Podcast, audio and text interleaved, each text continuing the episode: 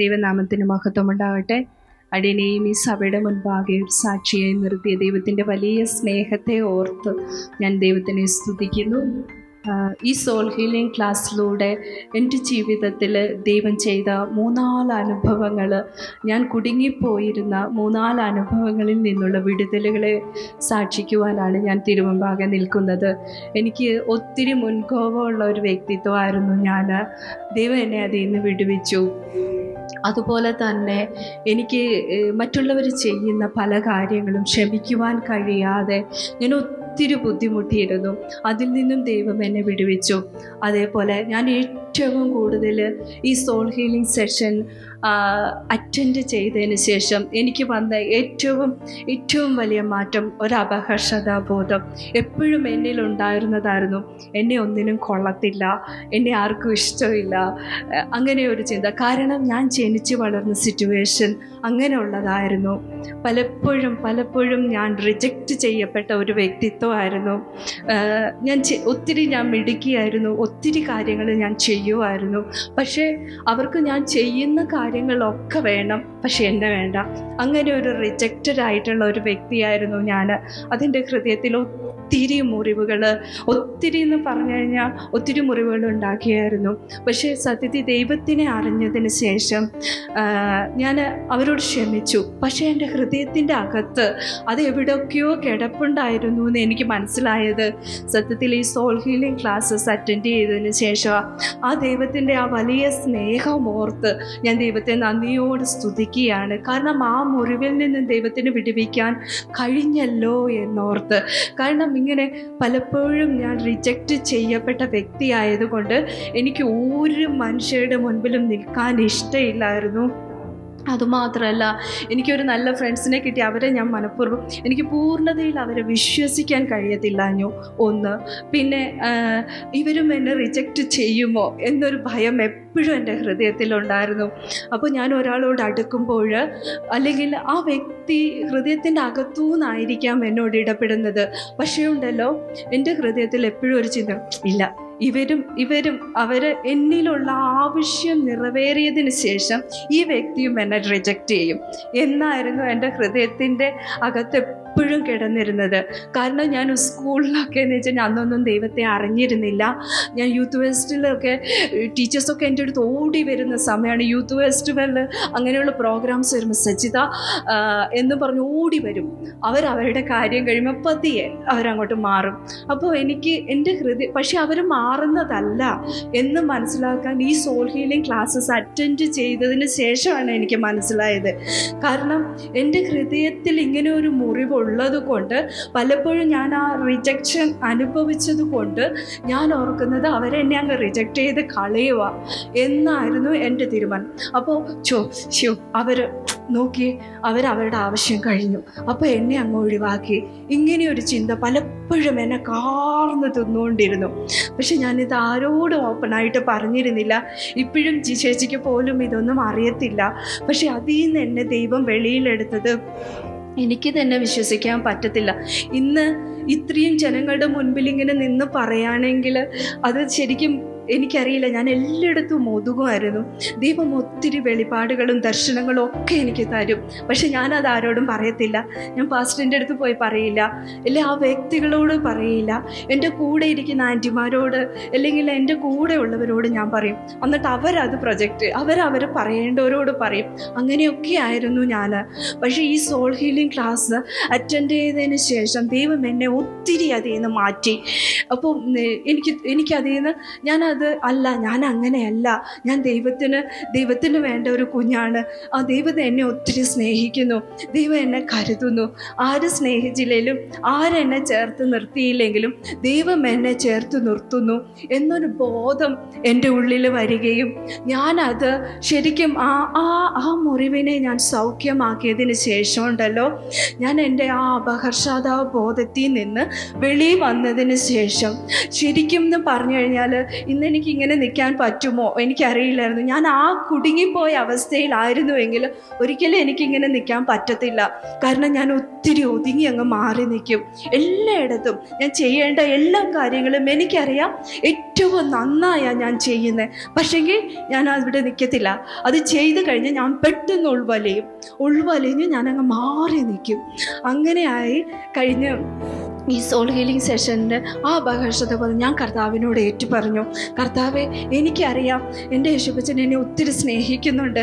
ആർക്ക് എന്നെ വേണ്ടെങ്കിലും ആര് ആരെൻ്റെ ഞാൻ ചെയ്യുന്ന പ്രവൃത്തികൾ മാത്രം അംഗീകരിച്ച് എന്നെ അംഗീകരിച്ചില്ലെങ്കിലും ദൈവം എന്നെ അംഗീകരിക്കുന്നു, ദൈവം എന്നെ സ്നേഹിക്കുന്നു എന്ന് മനസ്സിലാക്കാനുള്ള കൃപ ജേഷി ജീഷേച്ചിയുടെ ക്ലാസ്സിലൂടെ എനിക്ക് ലഭിച്ചു. അപ്പോൾ ഞാൻ പതിയെ പതിയെ വെളിയിലോട്ട് വരാൻ തുടങ്ങി. ഞാനത് ദൈവത്തോട് ഏറ്റു പറഞ്ഞു.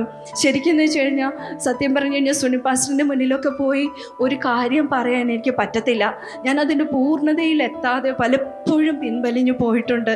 പലപ്പോഴും എനിക്ക് പറ്റത്തില്ലാനും ഞാനിങ്ങനെ ഓർക്കും, ചുമ്മാ നമ്മൾ പോയി പറഞ്ഞിട്ട് എനിക്ക് വിദ്യാഭ്യാസം ഞാൻ ഒത്തിരി ഒന്നും പഠിച്ചിട്ടൊന്നും ഇല്ല കേട്ടോ. അപ്പോൾ പിന്നെ ഞാനിങ്ങനെ ഓർക്കും എനിക്ക് ഒത്തിരി വിദ്യാഭ്യാസ യോഗ്യതയില്ല, പറയത്തക്കവണ്ണ യാതൊന്നുമില്ല, അതുകൊണ്ട് ഇവരും എന്നെ റിജക്റ്റ് ചെയ്യും. അങ്ങനെയുള്ള ഒരു ഒരു ഉള്ളിലൊരു ഭയം, അത് അതിൽ നിന്നൊക്കെ ദൈവം വിടുവിച്ചു.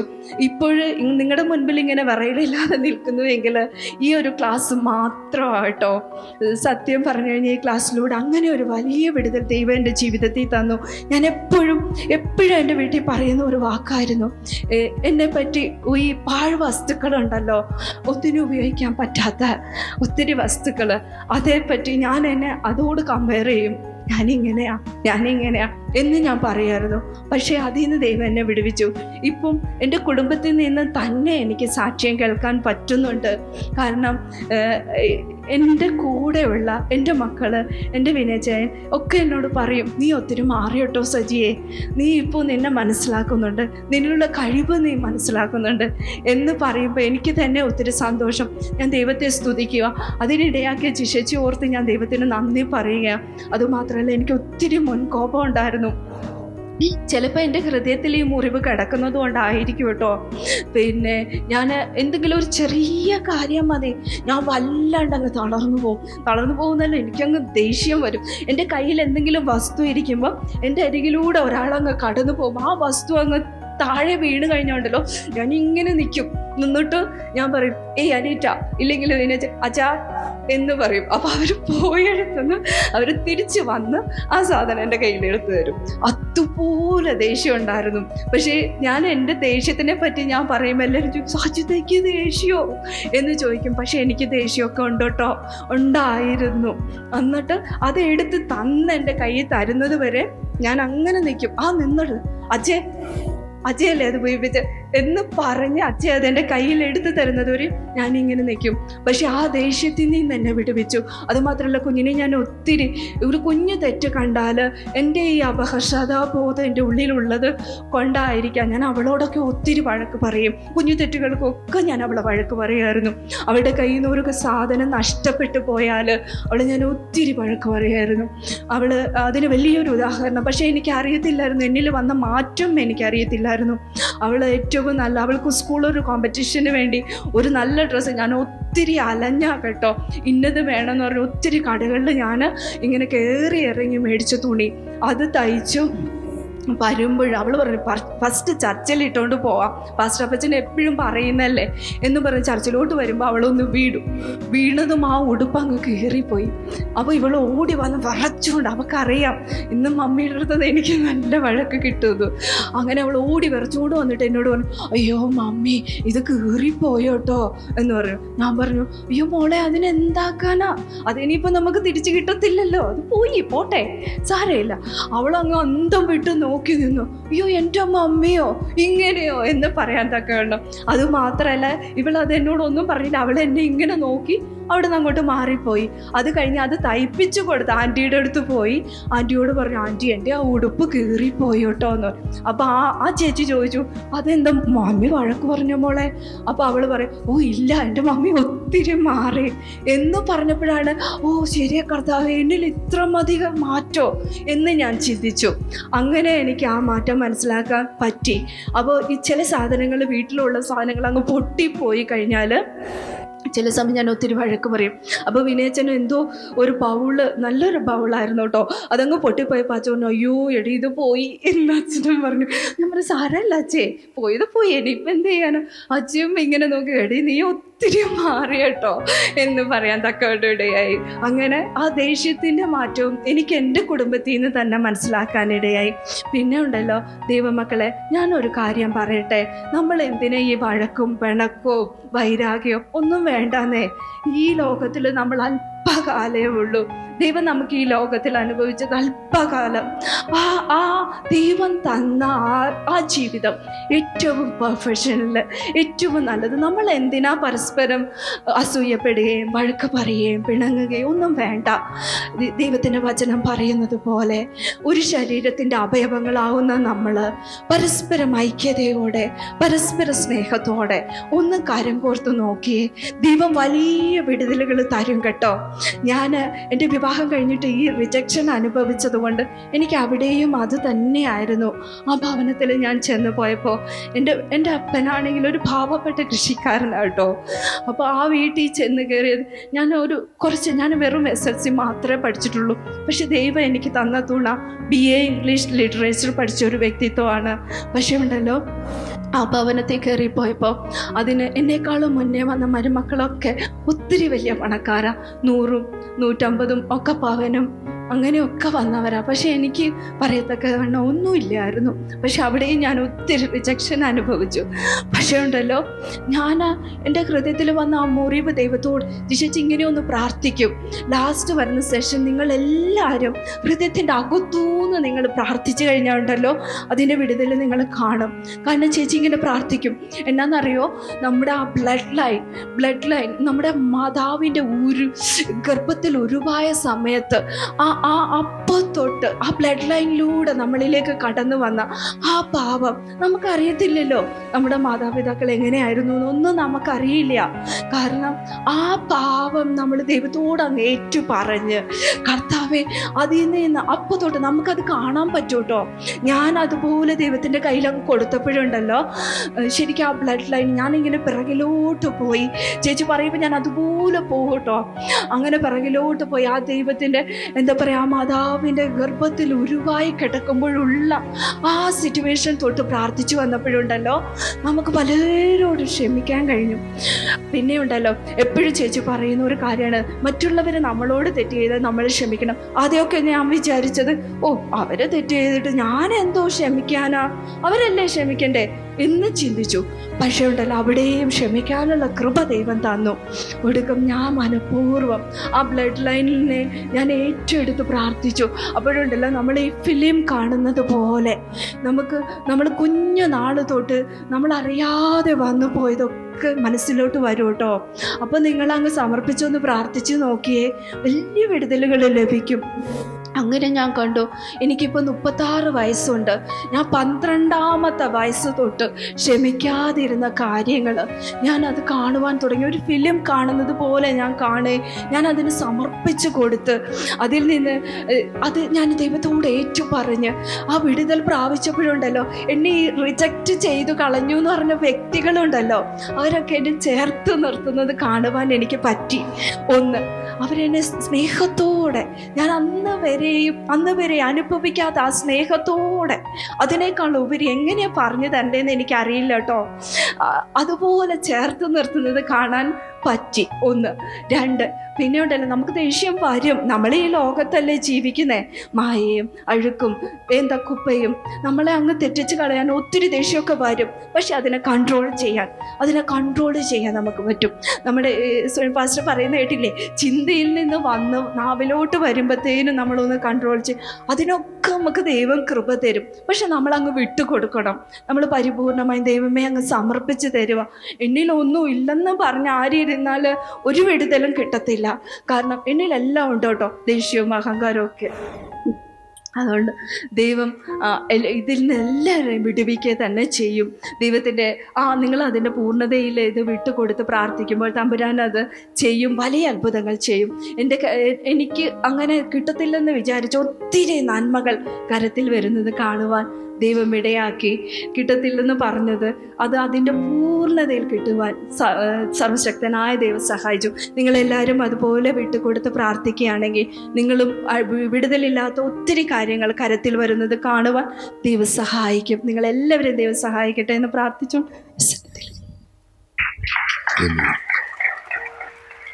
Thank you so much. Jisha വരുമ്പോഴത്തേക്കാണ് ഒരു come up, come up. Jisha വരുമ്പോഴത്തേക്ക് I just want to clarify one thing. ഒരു വാക്യം വായിച്ച് ക്ലാരിഫൈ ചെയ്യാൻ ആഗ്രഹിക്കുന്നു. റോമാലേഖനം അഞ്ചാം അധ്യായം അതിൻ്റെ പന്ത്രണ്ടാം വാക്യം വായിച്ച് സംതിങ് ഒരു മിസ്അണ്ടർസ്റ്റാൻഡിങ് വരാതിരിക്കാനുള്ള ഒരു പ്രധാനപ്പെട്ട വാക്യം വായിച്ച് ഞാൻ ജലസയ്ക്ക് വേണ്ടിയുള്ള ഇൻട്രൊഡക്ഷൻ അല്ല ഇത്, നമ്മുടെ സ്റ്റാൻഡ് ക്ലാരിഫൈ ചെയ്യുവാൻ വേണ്ടി മാത്രം. റോമാലേഖനം അഞ്ചാം അധ്യായം പന്ത്രണ്ടാം വാക്യം ആരെങ്കിലും വായിച്ച് സഹായിക്കും. നിർത്തി നിർത്തി വായിക്കണം. So that there is absolute clarity.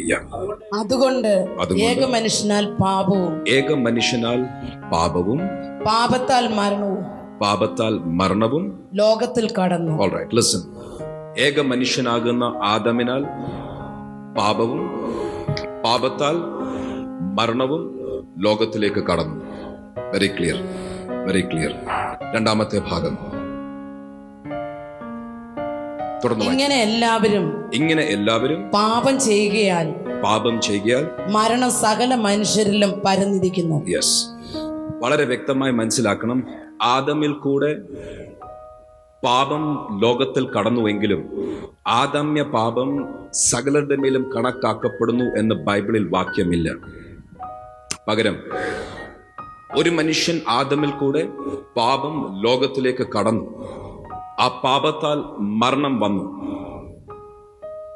ഇന്ന് മനുഷ്യന്റെ ഉള്ളിൽ പാപത്തിന്റെ സ്വഭാവം, നേച്ചർ ഉള്ളതിനാൽ സകല മനുഷ്യരും പാപം ചെയ്യുകയാൽ മരണം ലോകത്തിലേക്ക് കടന്നു.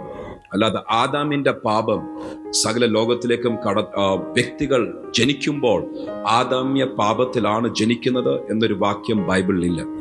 മറ്റൊരു ഭാഷയിൽ പാപം ചെയ്യുവാൻ ആസക്തിയുള്ള, പ്രവണതയുള്ള, നേച്ചറുള്ള ഒരു രക്തം, ഒരു ശരീരം നമുക്കുള്ളതിനാൽ ആദ്യത്തെ അവസരം ലഭിക്കുമ്പോൾ നമ്മൾ പാപം ചെയ്യുവാനായി നമ്മൾ പ്രസക്തിയുള്ളവരായി, ഇല്ലെങ്കിൽ അതിനുള്ള ഇൻക്ലിനേഷൻ ഉള്ളവരായി നമ്മൾ മാറുന്നു. That is truth. എങ്കിലും ബ്ലഡ് ലൈനിൽ കൂടെ വരുന്നത് എന്താണ്? ആദമ്യ പാപമല്ല ബ്ലഡ് ലൈനിൽ കൂടെ വരുന്നത്. പകരം ആഘാതങ്ങൾ, മുറിവുകൾ മുതലായി പാപത്തിന്റെ നേച്ചർ നമ്മളിൽ വരുന്നു എന്നുള്ളത് വളരെ സ്പഷ്ടമായി മനസ്സിലാക്കണം.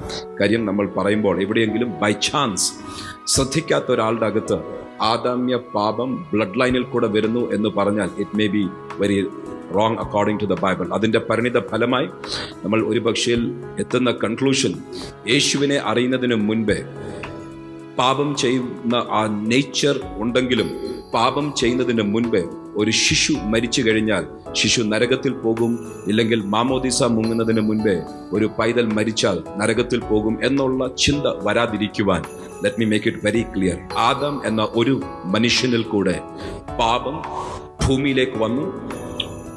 സകല മനുഷ്യരിലേക്കുമല്ല, ഭൂമിയിലേക്ക് വന്നു. രണ്ട്, ആ പാപത്തിന് പരിണിത ഫലമായി മരണം സകല മനുഷ്യരിലേക്കും വ്യാപരിച്ചു. പ്രത്യേകിച്ച് പാപത്തിന്റെ സ്വഭാവമുള്ള മനുഷ്യർ സകലരും മരണത്തിന് വിധേയപ്പെട്ടു. എങ്കിലും പാപം ചെയ്യുവാനുള്ള പ്രായം, അതിനാവശ്യമുള്ള സാഹചര്യം വരുന്നിടം വരെ, അതിനുള്ള അറിവ് വരുന്നിടം വരെ പാപമല്ല. ന്യായപ്രമാണം അറിയുന്നിടം വരെ ചെയ്ത തെറ്റുകൾ പാപമായി കണക്കാക്കപ്പെടുന്നില്ല. ന്യായപ്രമാണം അറിഞ്ഞതും കൊണ്ട് ന്യായപ്രമാണത്തിന് വിപരീതമായി ചെയ്തതെല്ലാം പാപമായി മാറി. മാത്രമല്ല, ഒരു കുഞ്ഞ് തെറ്റെന്ത് ശരിയെന്ത് എന്ന് അറിയുന്നിടം വരെ ചെയ്യുന്ന തെറ്റുകൾ പാപമായി കണക്കാക്കപ്പെടുന്നില്ല. ഞാൻ ബ്രീഫ് ഞാൻ പറഞ്ഞു പോകാരും. ബ്ലഡ് ലൈൻ എന്ന് പറയുമ്പോൾ ഡെഫിനറ്റ്ലി ജനറേഷനിലായി വരുന്ന ഒരു ഒരു ഒരു മുറിവുകൾ, പാപത്തിൻ്റെ സ്വഭാവമുണ്ട്. എങ്കിലും ജന്മപാപം എന്നുള്ളത് നമ്മൾ നമ്മുടെ ഡോക്ടറിനില്ല എന്ന് ഒന്നുകൂടെ ഓർപ്പിക്കട്ടെ. ആൻഡ് സോ നമ്മൾ ശ്രദ്ധിക്കേണ്ടത് നമ്മൾ നന്മകളെക്കുറിച്ചും തിന്മകളെക്കുറിച്ചും ഇല്ലെങ്കിൽ തെറ്റുകളെക്കുറിച്ചും തിരിച്ചറിഞ്ഞതിന് ശേഷം നമ്മൾ പാപം ചെയ്താൽ നമ്മൾ ഭയങ്കരം ശിക്ഷയ്ക്ക് അർഹരായി തീരും. അതുകൊണ്ട് അധികം അറിഞ്ഞവർ നമ്മൾ അധികം ശ്രദ്ധിക്കണം. ഇതിനെക്കുറിച്ച് അറിയാത്തവരോട് ചോദിക്കുന്നതിനേക്കാൾ അധികം അധികം സത്യം അറിഞ്ഞവർ കണക്കൊടുക്കേണ്ടി വരും എന്ന് മറക്കല്ല. ഓരോ ദിവസവും ബൈബിൾ സ്റ്റഡിക്കിരുന്ന് ഓരോ ദിവസവും കേൾക്കുന്ന വാക്കുകൾ ശ്രദ്ധയോടെ കേട്ട് നമ്മൾ ദൈവത്തിൻ്റെ വചനത്തിൻ്റെ വെളിച്ചത്തിൽ അറിവ് പ്രാപിച്ചതിന് ശേഷം നമ്മൾ തെറ്റ് കാണിച്ചാൽ അറിയാതെ തെറ്റ് കാണിച്ചവരെക്കാൾ അധികം നമ്മൾ വിലമുടക്കേണ്ടി വരും എന്ന് മനസ്സിലാക്കി വളരെ ഭയത്തോടെ ദൈവവചനത്തിൻ്റെ മുൻപിൽ നമ്മളുടെ ജീവിതത്തെ രൂപാന്തരപ്പെടുത്തുവാൻ നമ്മൾ നമ്മളെ തന്നെ ദൈവസന്നിധിയിൽ താഴ്ത്തി സമർപ്പിക്കാം. തുടർന്ന് സോൾ റിന്യൂവൽ സെഷൻ്റെ അടുത്ത സെഷനിലേക്ക് കടക്കാം.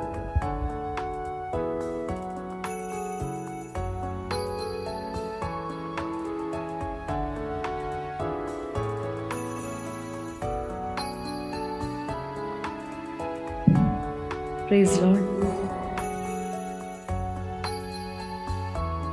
യെശയ്യാവിൻ്റെ പുസ്തകത്തിൽ ഒരു വാക്യം എന്ന് പറയുന്നുണ്ട്, അടി തൊട്ട് മുടി വരെ ഒരു സുഖവുമില്ല, മുറിവും ചതവും പഴുത്ത വ്രണവും മാത്രമേ ഉള്ളൂ, അവയെ ഞെക്കി കഴുകിയിട്ടില്ല, വീച്ചു കെട്ടിയിട്ടില്ല, എന്ന് പുരട്ടി ശമിപ്പിച്ചിട്ടുമില്ല. പലരുടെയും ഉള്ളിലെ അവസ്ഥ എങ്ങനെയാണ്? ആക്ച്വലി ഈ വചനം ഇന്ന് രാവിലെ മോഹിനിയാൻ്റെ എന്നെ ഓർമ്മിപ്പിച്ചത്. ഈ വചനം രണ്ട് മൂന്ന് ദിവസം കൊണ്ട് എൻ്റെ മനസ്സിലുണ്ടെങ്കിലും എന്നോട് ഇന്നത് സംസാരിക്കണമെന്ന് പറഞ്ഞത് മോഹിനിയാൻ്റെ. പക്ഷേ ആ വാചനത്തിൻ്റെ ആ ആഴത്തിലൊന്ന് ചിന്തിച്ചപ്പോഴത്തേക്ക് പലരുടെയും മനസ്സിൻ്റെ അവസ്ഥ എങ്ങനെയാണ്?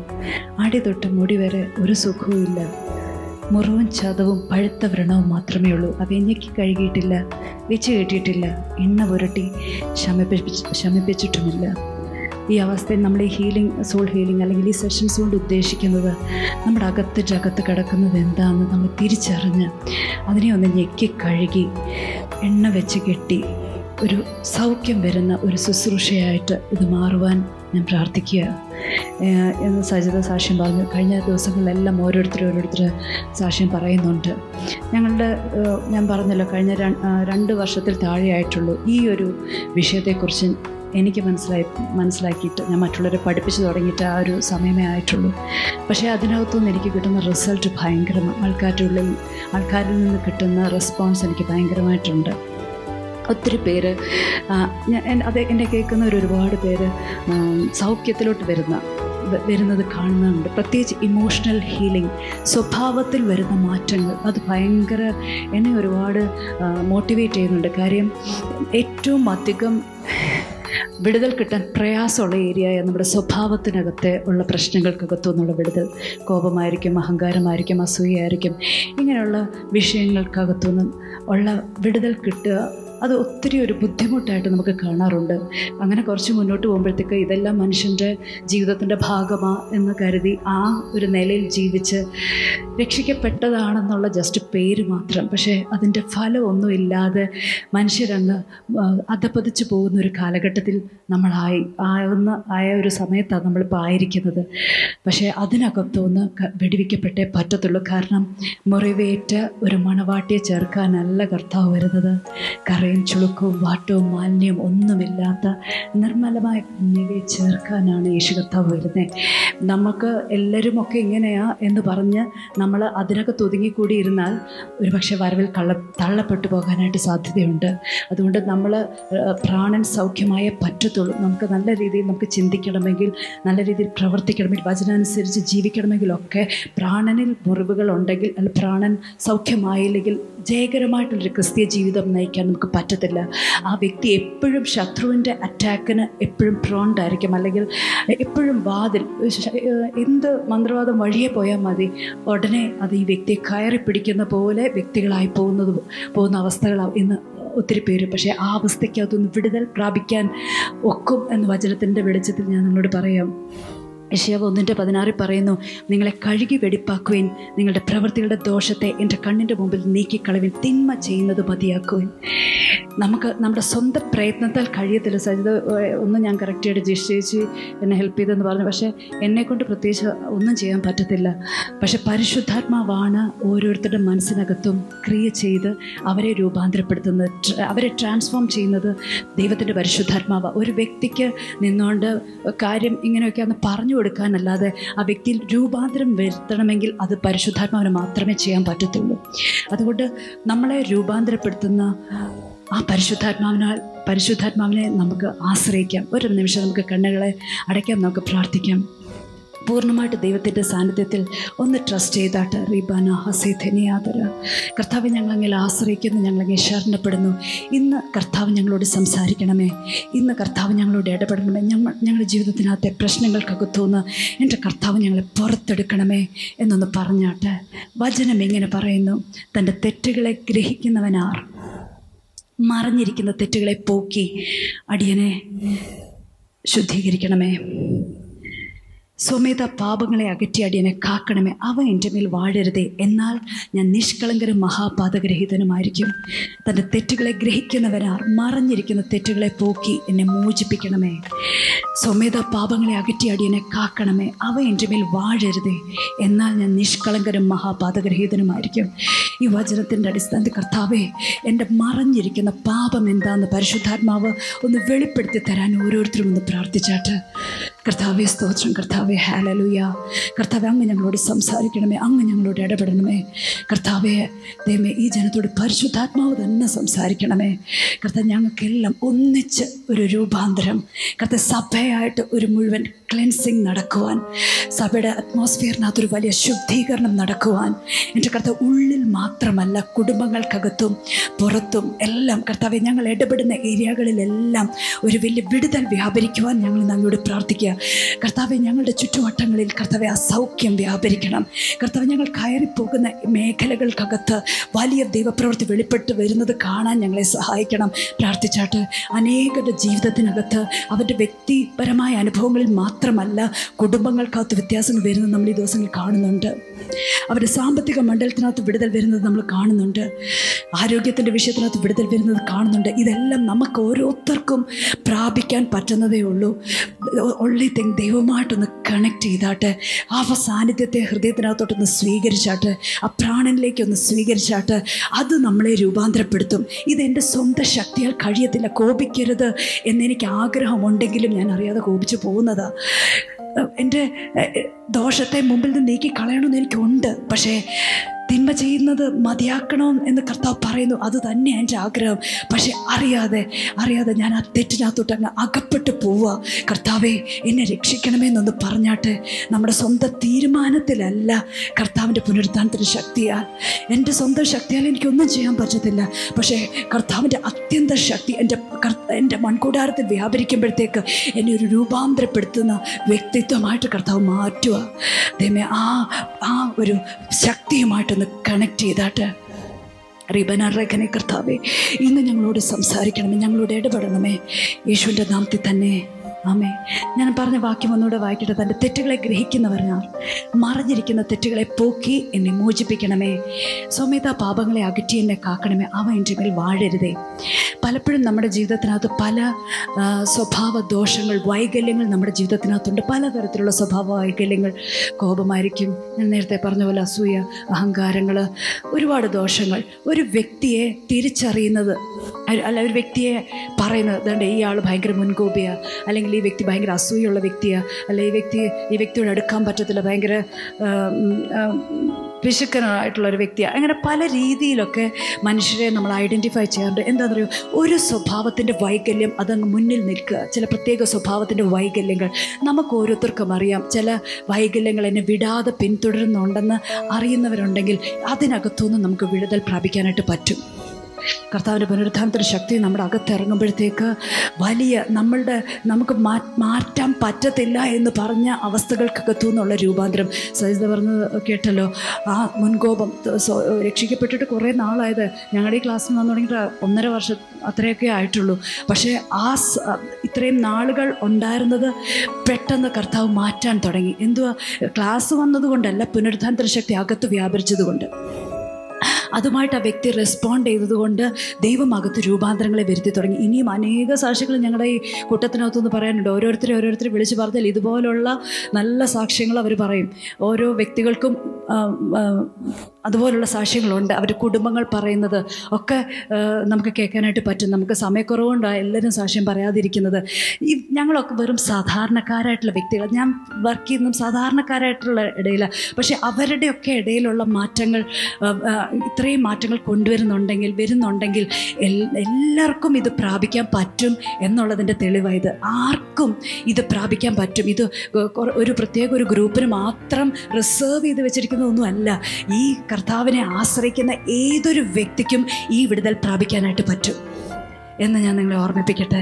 ഞാൻ നിങ്ങളെ ഒന്ന് എൻകറേജ് ചെയ്യട്ടെ.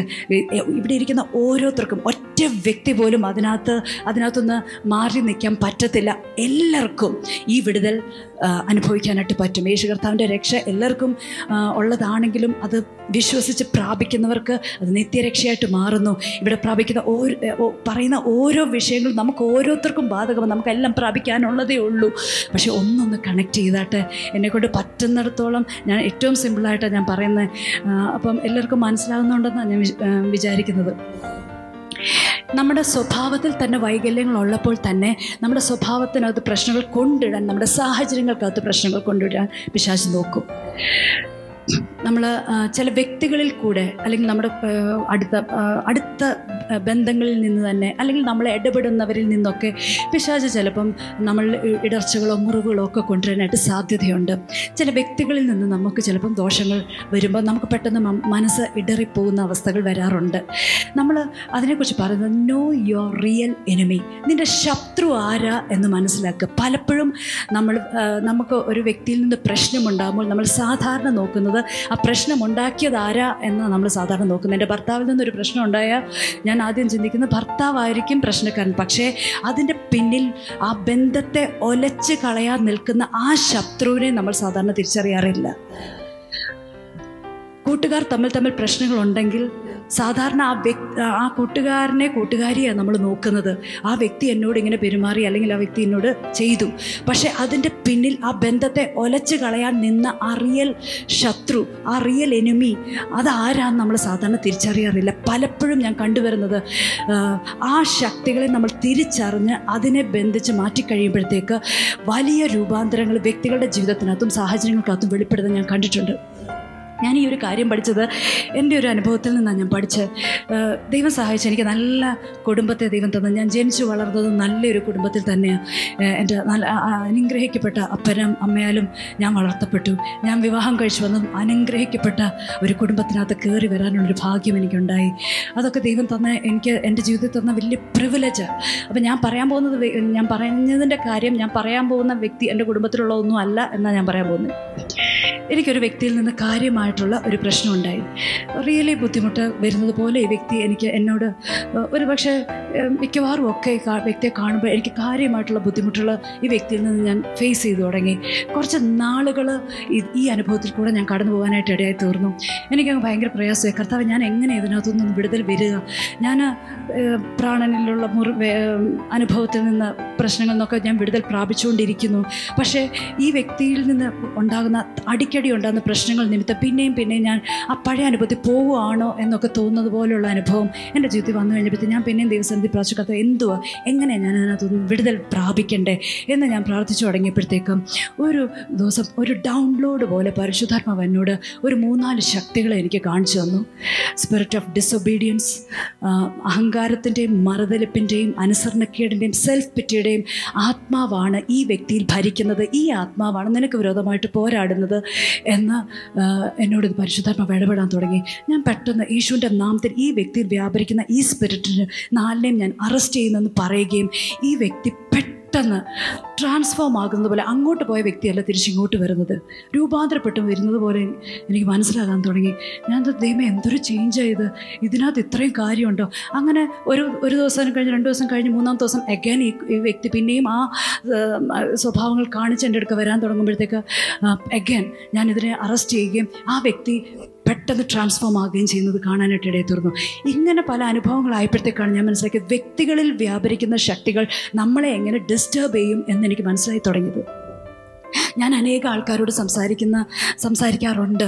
പലപ്പോഴും ആ നമ്മൾ വ്യക്തികളെ ശത്രുക്കളായി കാണുമ്പോൾ അവരുടെ ഉള്ളിൽ മറന്നു നിന്ന് അറ്റാക്ക് ചെയ്യുന്ന ശത്രുവിനെ നമ്മൾ സാധാരണ കാണാറില്ല. നമ്മൾ ദൈവത്തോട് പ്രാർത്ഥിക്കണം, എൻ്റെ റിയൽ എനിമി, എൻ്റെ യഥാർത്ഥ ശത്രു ആരാ? ഇത് ഈ വ്യക്തിയാണോ അതോ എൻ്റെ ബന്ധത്തെ തകർക്കാൻ പുറകിൽ നിന്ന് വ്യാപരിക്കുന്ന ശത്രുവാണോ? ഇത് നമ്മൾ തിരിച്ചറിഞ്ഞാൽ നമ്മുടെ ജീവിതത്തിനകത്ത് ഒരുപാട് വിടുതൽ കിട്ടും. അതുപോലെ ചില സ്ഥലങ്ങൾക്കകത്ത് ചില പിശാച് ചില പൈശാചിക മണ്ഡങ്ങൾ മണ്ഡലങ്ങൾ തന്നെ നമ്മുടെ ഇമോഷൻസിനെ ഇളക്കാനായിട്ട് ശ്രമിക്കാൻ സാധ്യതയുണ്ട്. ഒരു ദിവസം ഞാൻ എൻ്റെ വീട്ടിൽ നിന്ന് ഞാൻ ചർച്ചിനകത്തോട്ട് വരിക ചർച്ചിലോട്ട് വരിക ഞാൻ ഡ്രൈവ് ചെയ്തുകൊണ്ടാണ് വരുന്നത്. പെട്ടെന്ന് ഭയങ്കര ട്രാഫിക് ജാം. ഞങ്ങളുടെ വീട്ടിൽ നിന്ന് ഇവിടം വരെ വരാൻ ഏകദേശം അഞ്ചാറ് മിനിറ്റേ എടുക്കത്തുള്ളൂ. പക്ഷേ അവിടെ നിന്ന് ഇവിടം വരുന്ന ഭയങ്കര ട്രാഫിക് ജാം. ഏകദേശം ഒരു മണിക്കൂറോളം ഞാൻ വഴിയിൽ കിടന്നു. ഒരു മണിക്കൂർ അവിടെ വഴിയിൽ കിടന്ന് ഏകദേശം ചർച്ചിനോട് അടുക്കാറായി. ഞാൻ പതുക്കെ ഒന്ന് നോക്കി എന്തുവായി ട്രാഫിക് ജാമിൻ്റെ പ്രശ്നം. ഞാൻ നോക്കിക്കഴിഞ്ഞപ്പോഴത്തേക്ക് പ്രത്യേകിച്ച് ഒരു പ്രശ്നമൊന്നുമില്ല. പ്രത്യേകിച്ച് ആക്സിഡൻസോ അങ്ങനത്തെ ഒരു ട്രാഫിക് ജാം വരാൻ തക്കവണ്ണം ഉള്ളൊരു പ്രശ്നമൊന്നും അവിടെ കാണാനില്ല. പെട്ടെന്ന് എൻ്റെ മനസ്സിനകത്തൊരു എൻ്റെ മനസ്സിലൊരു ഭയങ്കര ദേഷ്യം പോലെ വന്നു. പെട്ടെന്ന് ഞാനത് കർത്താവേ, എനിക്ക് ദേഷ്യം ഉണ്ടായിരുന്നു, പക്ഷേ ദൈവം എന്നെ സൗഖ്യമാക്കിയതാ, എനിക്കങ്ങനെ വരാമല്ലോ, ഇപ്പം എന്താ എനിക്ക് പെട്ടെന്ന് അങ്ങനെ ഒരു ദേഷ്യം വന്നേ എന്ന് ഞാൻ ഓർത്തപ്പോഴത്തേക്ക് പെട്ടെന്ന് എന്നോട് ഇങ്ങനെ ഇടപെടുക. ഇത് മനുഷ്യൻ്റെ മനസ്സിനെ ഇൻഫ്ലുവൻസ് ചെയ്യുന്ന ഒരു പൈശാചിക ശക്തി. അത് തന്നെയാണ് ഇവിടെ ട്രാഫിക് ജാം ഉണ്ടാക്കിയതെന്നുള്ളൊരു ആശയം എൻ്റെ മനസ്സിനകത്ത് ഇടപെടാൻ തുടങ്ങി.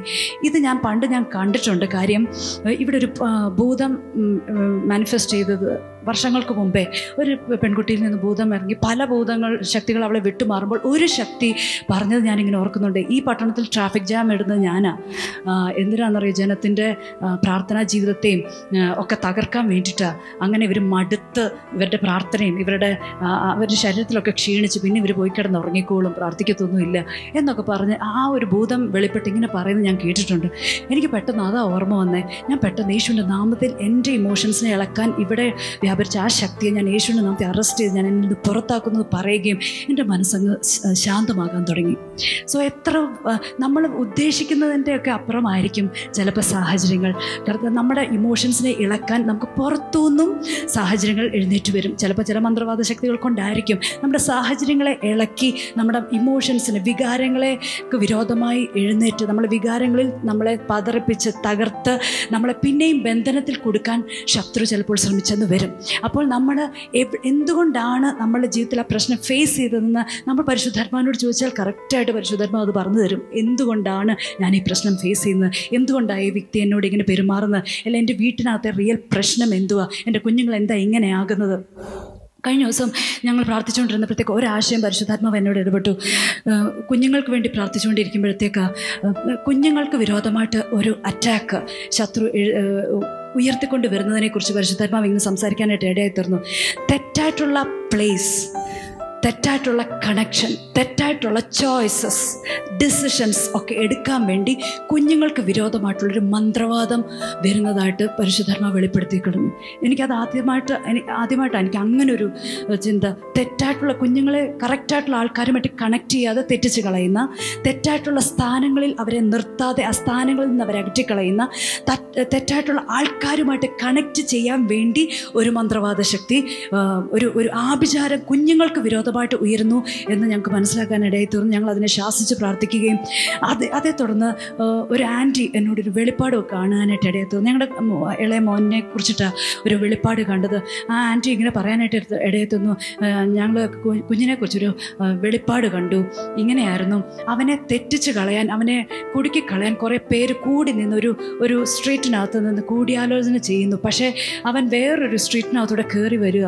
അപ്പോൾ ഈ ആൻറ്റി ചോദിച്ചു, മോൻ എന്താ ഇതിനെ ഇതിലേക്കൂടെ വന്നേന്ന് ചോദിച്ചപ്പോഴത്തേക്ക് അവൻ പറയുന്നു, ആൻറ്റി എന്നെ കൊടുക്കാനായിട്ട് അവിടെ കുറച്ച് പേര് നിപ്പുണ്ട്, എനിക്കത് മനസ്സിലായതുകൊണ്ട് ഞാൻ വഴി തിരിഞ്ഞ് വരിക.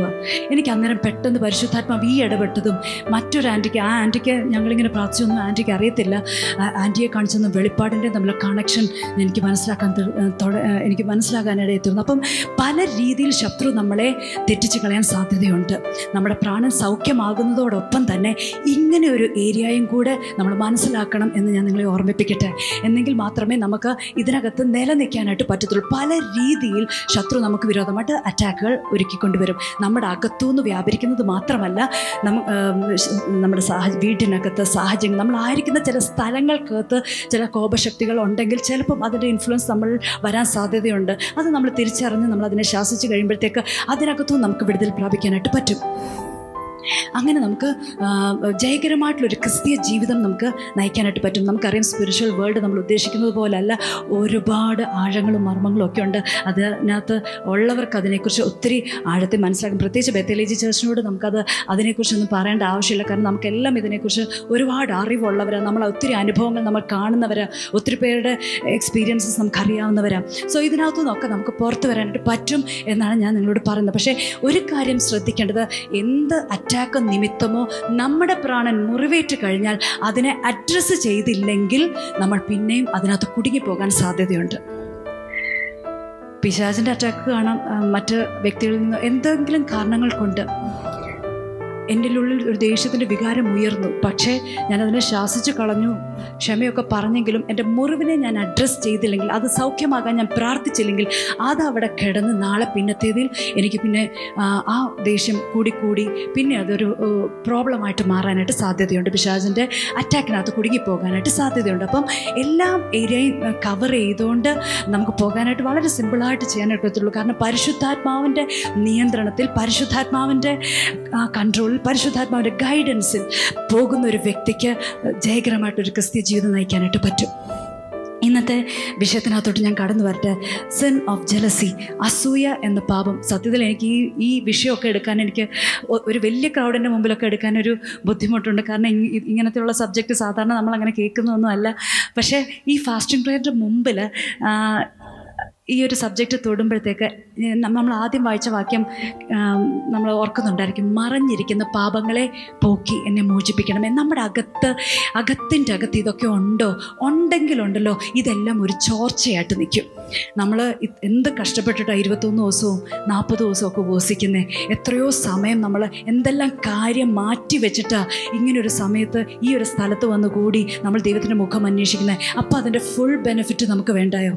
അത് മുഴുവൻ ആ കർത്താവ് ഇവിടെ പകരുന്ന പകർച്ച ചോർന്നു പോകാതെ നമ്മുടെ ജീവിതത്തിൽ അത് മുപ്പതും അറുപതും നൂറും ഇനി ഫലം കാഴ്ചില്ലെങ്കിൽ പിന്നെ നമ്മൾ ഈ ഇരിക്കുന്നതൊക്കെ അങ്ങ് വേസ്റ്റായിട്ട് മാറും, ഈ സമയമൊക്കെ അങ്ങ് വൃഥാവായി പോകും. പക്ഷേ നമുക്ക് ഈ ഇരിക്കുന്ന സമയം മുഴുവൻ അതിൻ്റെ ഫുൾ ബെനിഫിറ്റ് എടുക്കണം. ഫുൾ ബെനിഫിറ്റ് ഇവിടെ ഇത്രയും സമയം ചെലവഴിച്ച്, ഇത്രയും പൈസ മുടക്കി, ഒരുപാട് കഷ്ടം സഹിച്ച് വരുന്ന ഓരോരുത്തരും അതിൻ്റെ മുഴുവൻ ബെനിഫിറ്റും എടുത്തിട്ട് വേണം ഇവിടെ നിന്ന് മടങ്ങിപ്പോകാൻ. ഈ ഒരു വർഷം അല്ലെങ്കിൽ അടുത്തൊരു ഉപവാസ പ്രാർത്ഥന കൊണ്ട് ഒരു വലിയ ട്രാൻസ്ഫോർമേഷൻ നമ്മുടെ ലൈഫിൽ കാണുന്നത്, നമ്മുടെ ജീവിതത്തിൽ മാത്രമല്ല, നമ്മുടെ സാഹചര്യങ്ങൾക്കകത്ത്. പലപ്പോഴും സോൾ ഹീലിംഗ് ചെയ്ത കുടുംബത്തിലെ ഒരാളൊക്കെ ആയിരിക്കും ഞങ്ങൾ സാധാരണ കണ്ടുവരുന്നത്. പക്ഷേ ആ കുടുംബത്തിൻ്റെ ആൾക്കാരെല്ലാം മാറുന്നത് ഞങ്ങൾ കണ്ടിട്ടുണ്ട്, അന്തരീക്ഷം മാറുന്നത് കണ്ടിട്ടുണ്ട്. അപ്പം ഒരു വ്യക്തി ട്രാൻസ്ഫോം ആകുമ്പോഴത്തേക്ക് കുടുംബം, അന്തരീക്ഷം മാറുക, സഭയ്ക്കകത്ത് മാറ്റങ്ങൾ വരിക. അപ്പം ആ ഒരു രീതിയിൽ ഒരു വലിയ ട്രാൻസ്ഫോർമേഷനായിട്ട് നമ്മൾ ഏൽപ്പിച്ചു കൊടുക്കുക. അപ്പോൾ അതുകൊണ്ട് ഈ ജലസി എന്ന് പറയുന്ന വിഷയം ഓപ്പണായിട്ടൊക്കെ പറയാൻ നമുക്ക് ഇച്ചിരി ബുദ്ധിമുട്ടായിരിക്കും. അല്ലെങ്കിൽ നമുക്ക് ഓപ്പണായിട്ട് എനിക്ക് ജലസി ഉണ്ട് എന്ന് അഡ്മിറ്റ് ചെയ്യാൻ, എനിക്കത് സമ്മതിക്കാൻ ബുദ്ധിമുട്ടായിരിക്കും. ഞാൻ സാധാരണ ഈ ക്ലാസ് എടുക്കുമ്പോഴത്തേക്ക് ഒരു ക്വസ്റ്റ്യൻ ചോദിക്കാറുണ്ട്, ഈ വികാരം എന്തുവാന്ന് എനിക്ക് അറിയത്തേ ഇല്ല എന്ന് പറയുന്നവരാരെങ്കിലും ഉണ്ടോ? എനിക്കിതിനെക്കുറിച്ച് ഒട്ടും അറിയത്തില്ല, എനിക്കങ്ങനെ വികാരം എനിക്ക് തോന്നിയിട്ടേ ഇല്ല, എനിക്ക് വികാരം എന്താണെന്ന് പോലും അറിയത്തില്ല എന്ന് പറയുന്നവരാരെങ്കിലും സാധാരണ എനിക്ക് അതിൽ നിന്ന് ആരും കൈപൊക്കി ഞാൻ കണ്ടിട്ടില്ല. പക്ഷേ നമുക്കത് ഉണ്ടെന്ന് അഡ്മിറ്റ് ചെയ്യാൻ, സമ്മതിക്കാൻ നമുക്കൊരു ഇച്ചിരി ബുദ്ധിമുട്ടുള്ള കാര്യം. അസൂയയോ എനിക്കോ എനിക്കത് പറ്റ അത് നമ്മൾ സമ്മതിക്കത്തില്ല. പക്ഷേ നമുക്കൊന്ന് നോക്കാം, നമ്മുടെ ഉള്ളിൽ അത് അകത്ത് ഉണ്ടോ, അത് മറഞ്ഞിരിപ്പുണ്ടോ എന്ന് നമുക്ക് നോക്കാം. അതിനു മുമ്പേ ഒരു വചനം വായിക്കാം. ഗലേഷ്യൻസ്, ഗലാത്യ ലേഖനം അഞ്ചിൻ്റെ പത്തൊമ്പത് മുതൽ ഇരുപത് വരെയുള്ള വാക്യങ്ങൾ. ജഡത്തിൻ്റെ പ്രവൃത്തികളോ ദുർനടപ്പ്, അശുദ്ധി, ദുഷ്കാമം, വിഗ്രഹാരാധന, ആഭിചാരം, പക, പിണക്കം, ജാരശങ്ക, ക്രോധം, ശാഠ്യം, ദ്വന്ദ്വവശം, ഭിന്നത, അസൂയ, മദ്യപാനം, വെറിക്കൂത്ത് മുതലായവ എന്ന് വെളിവാകുന്നു.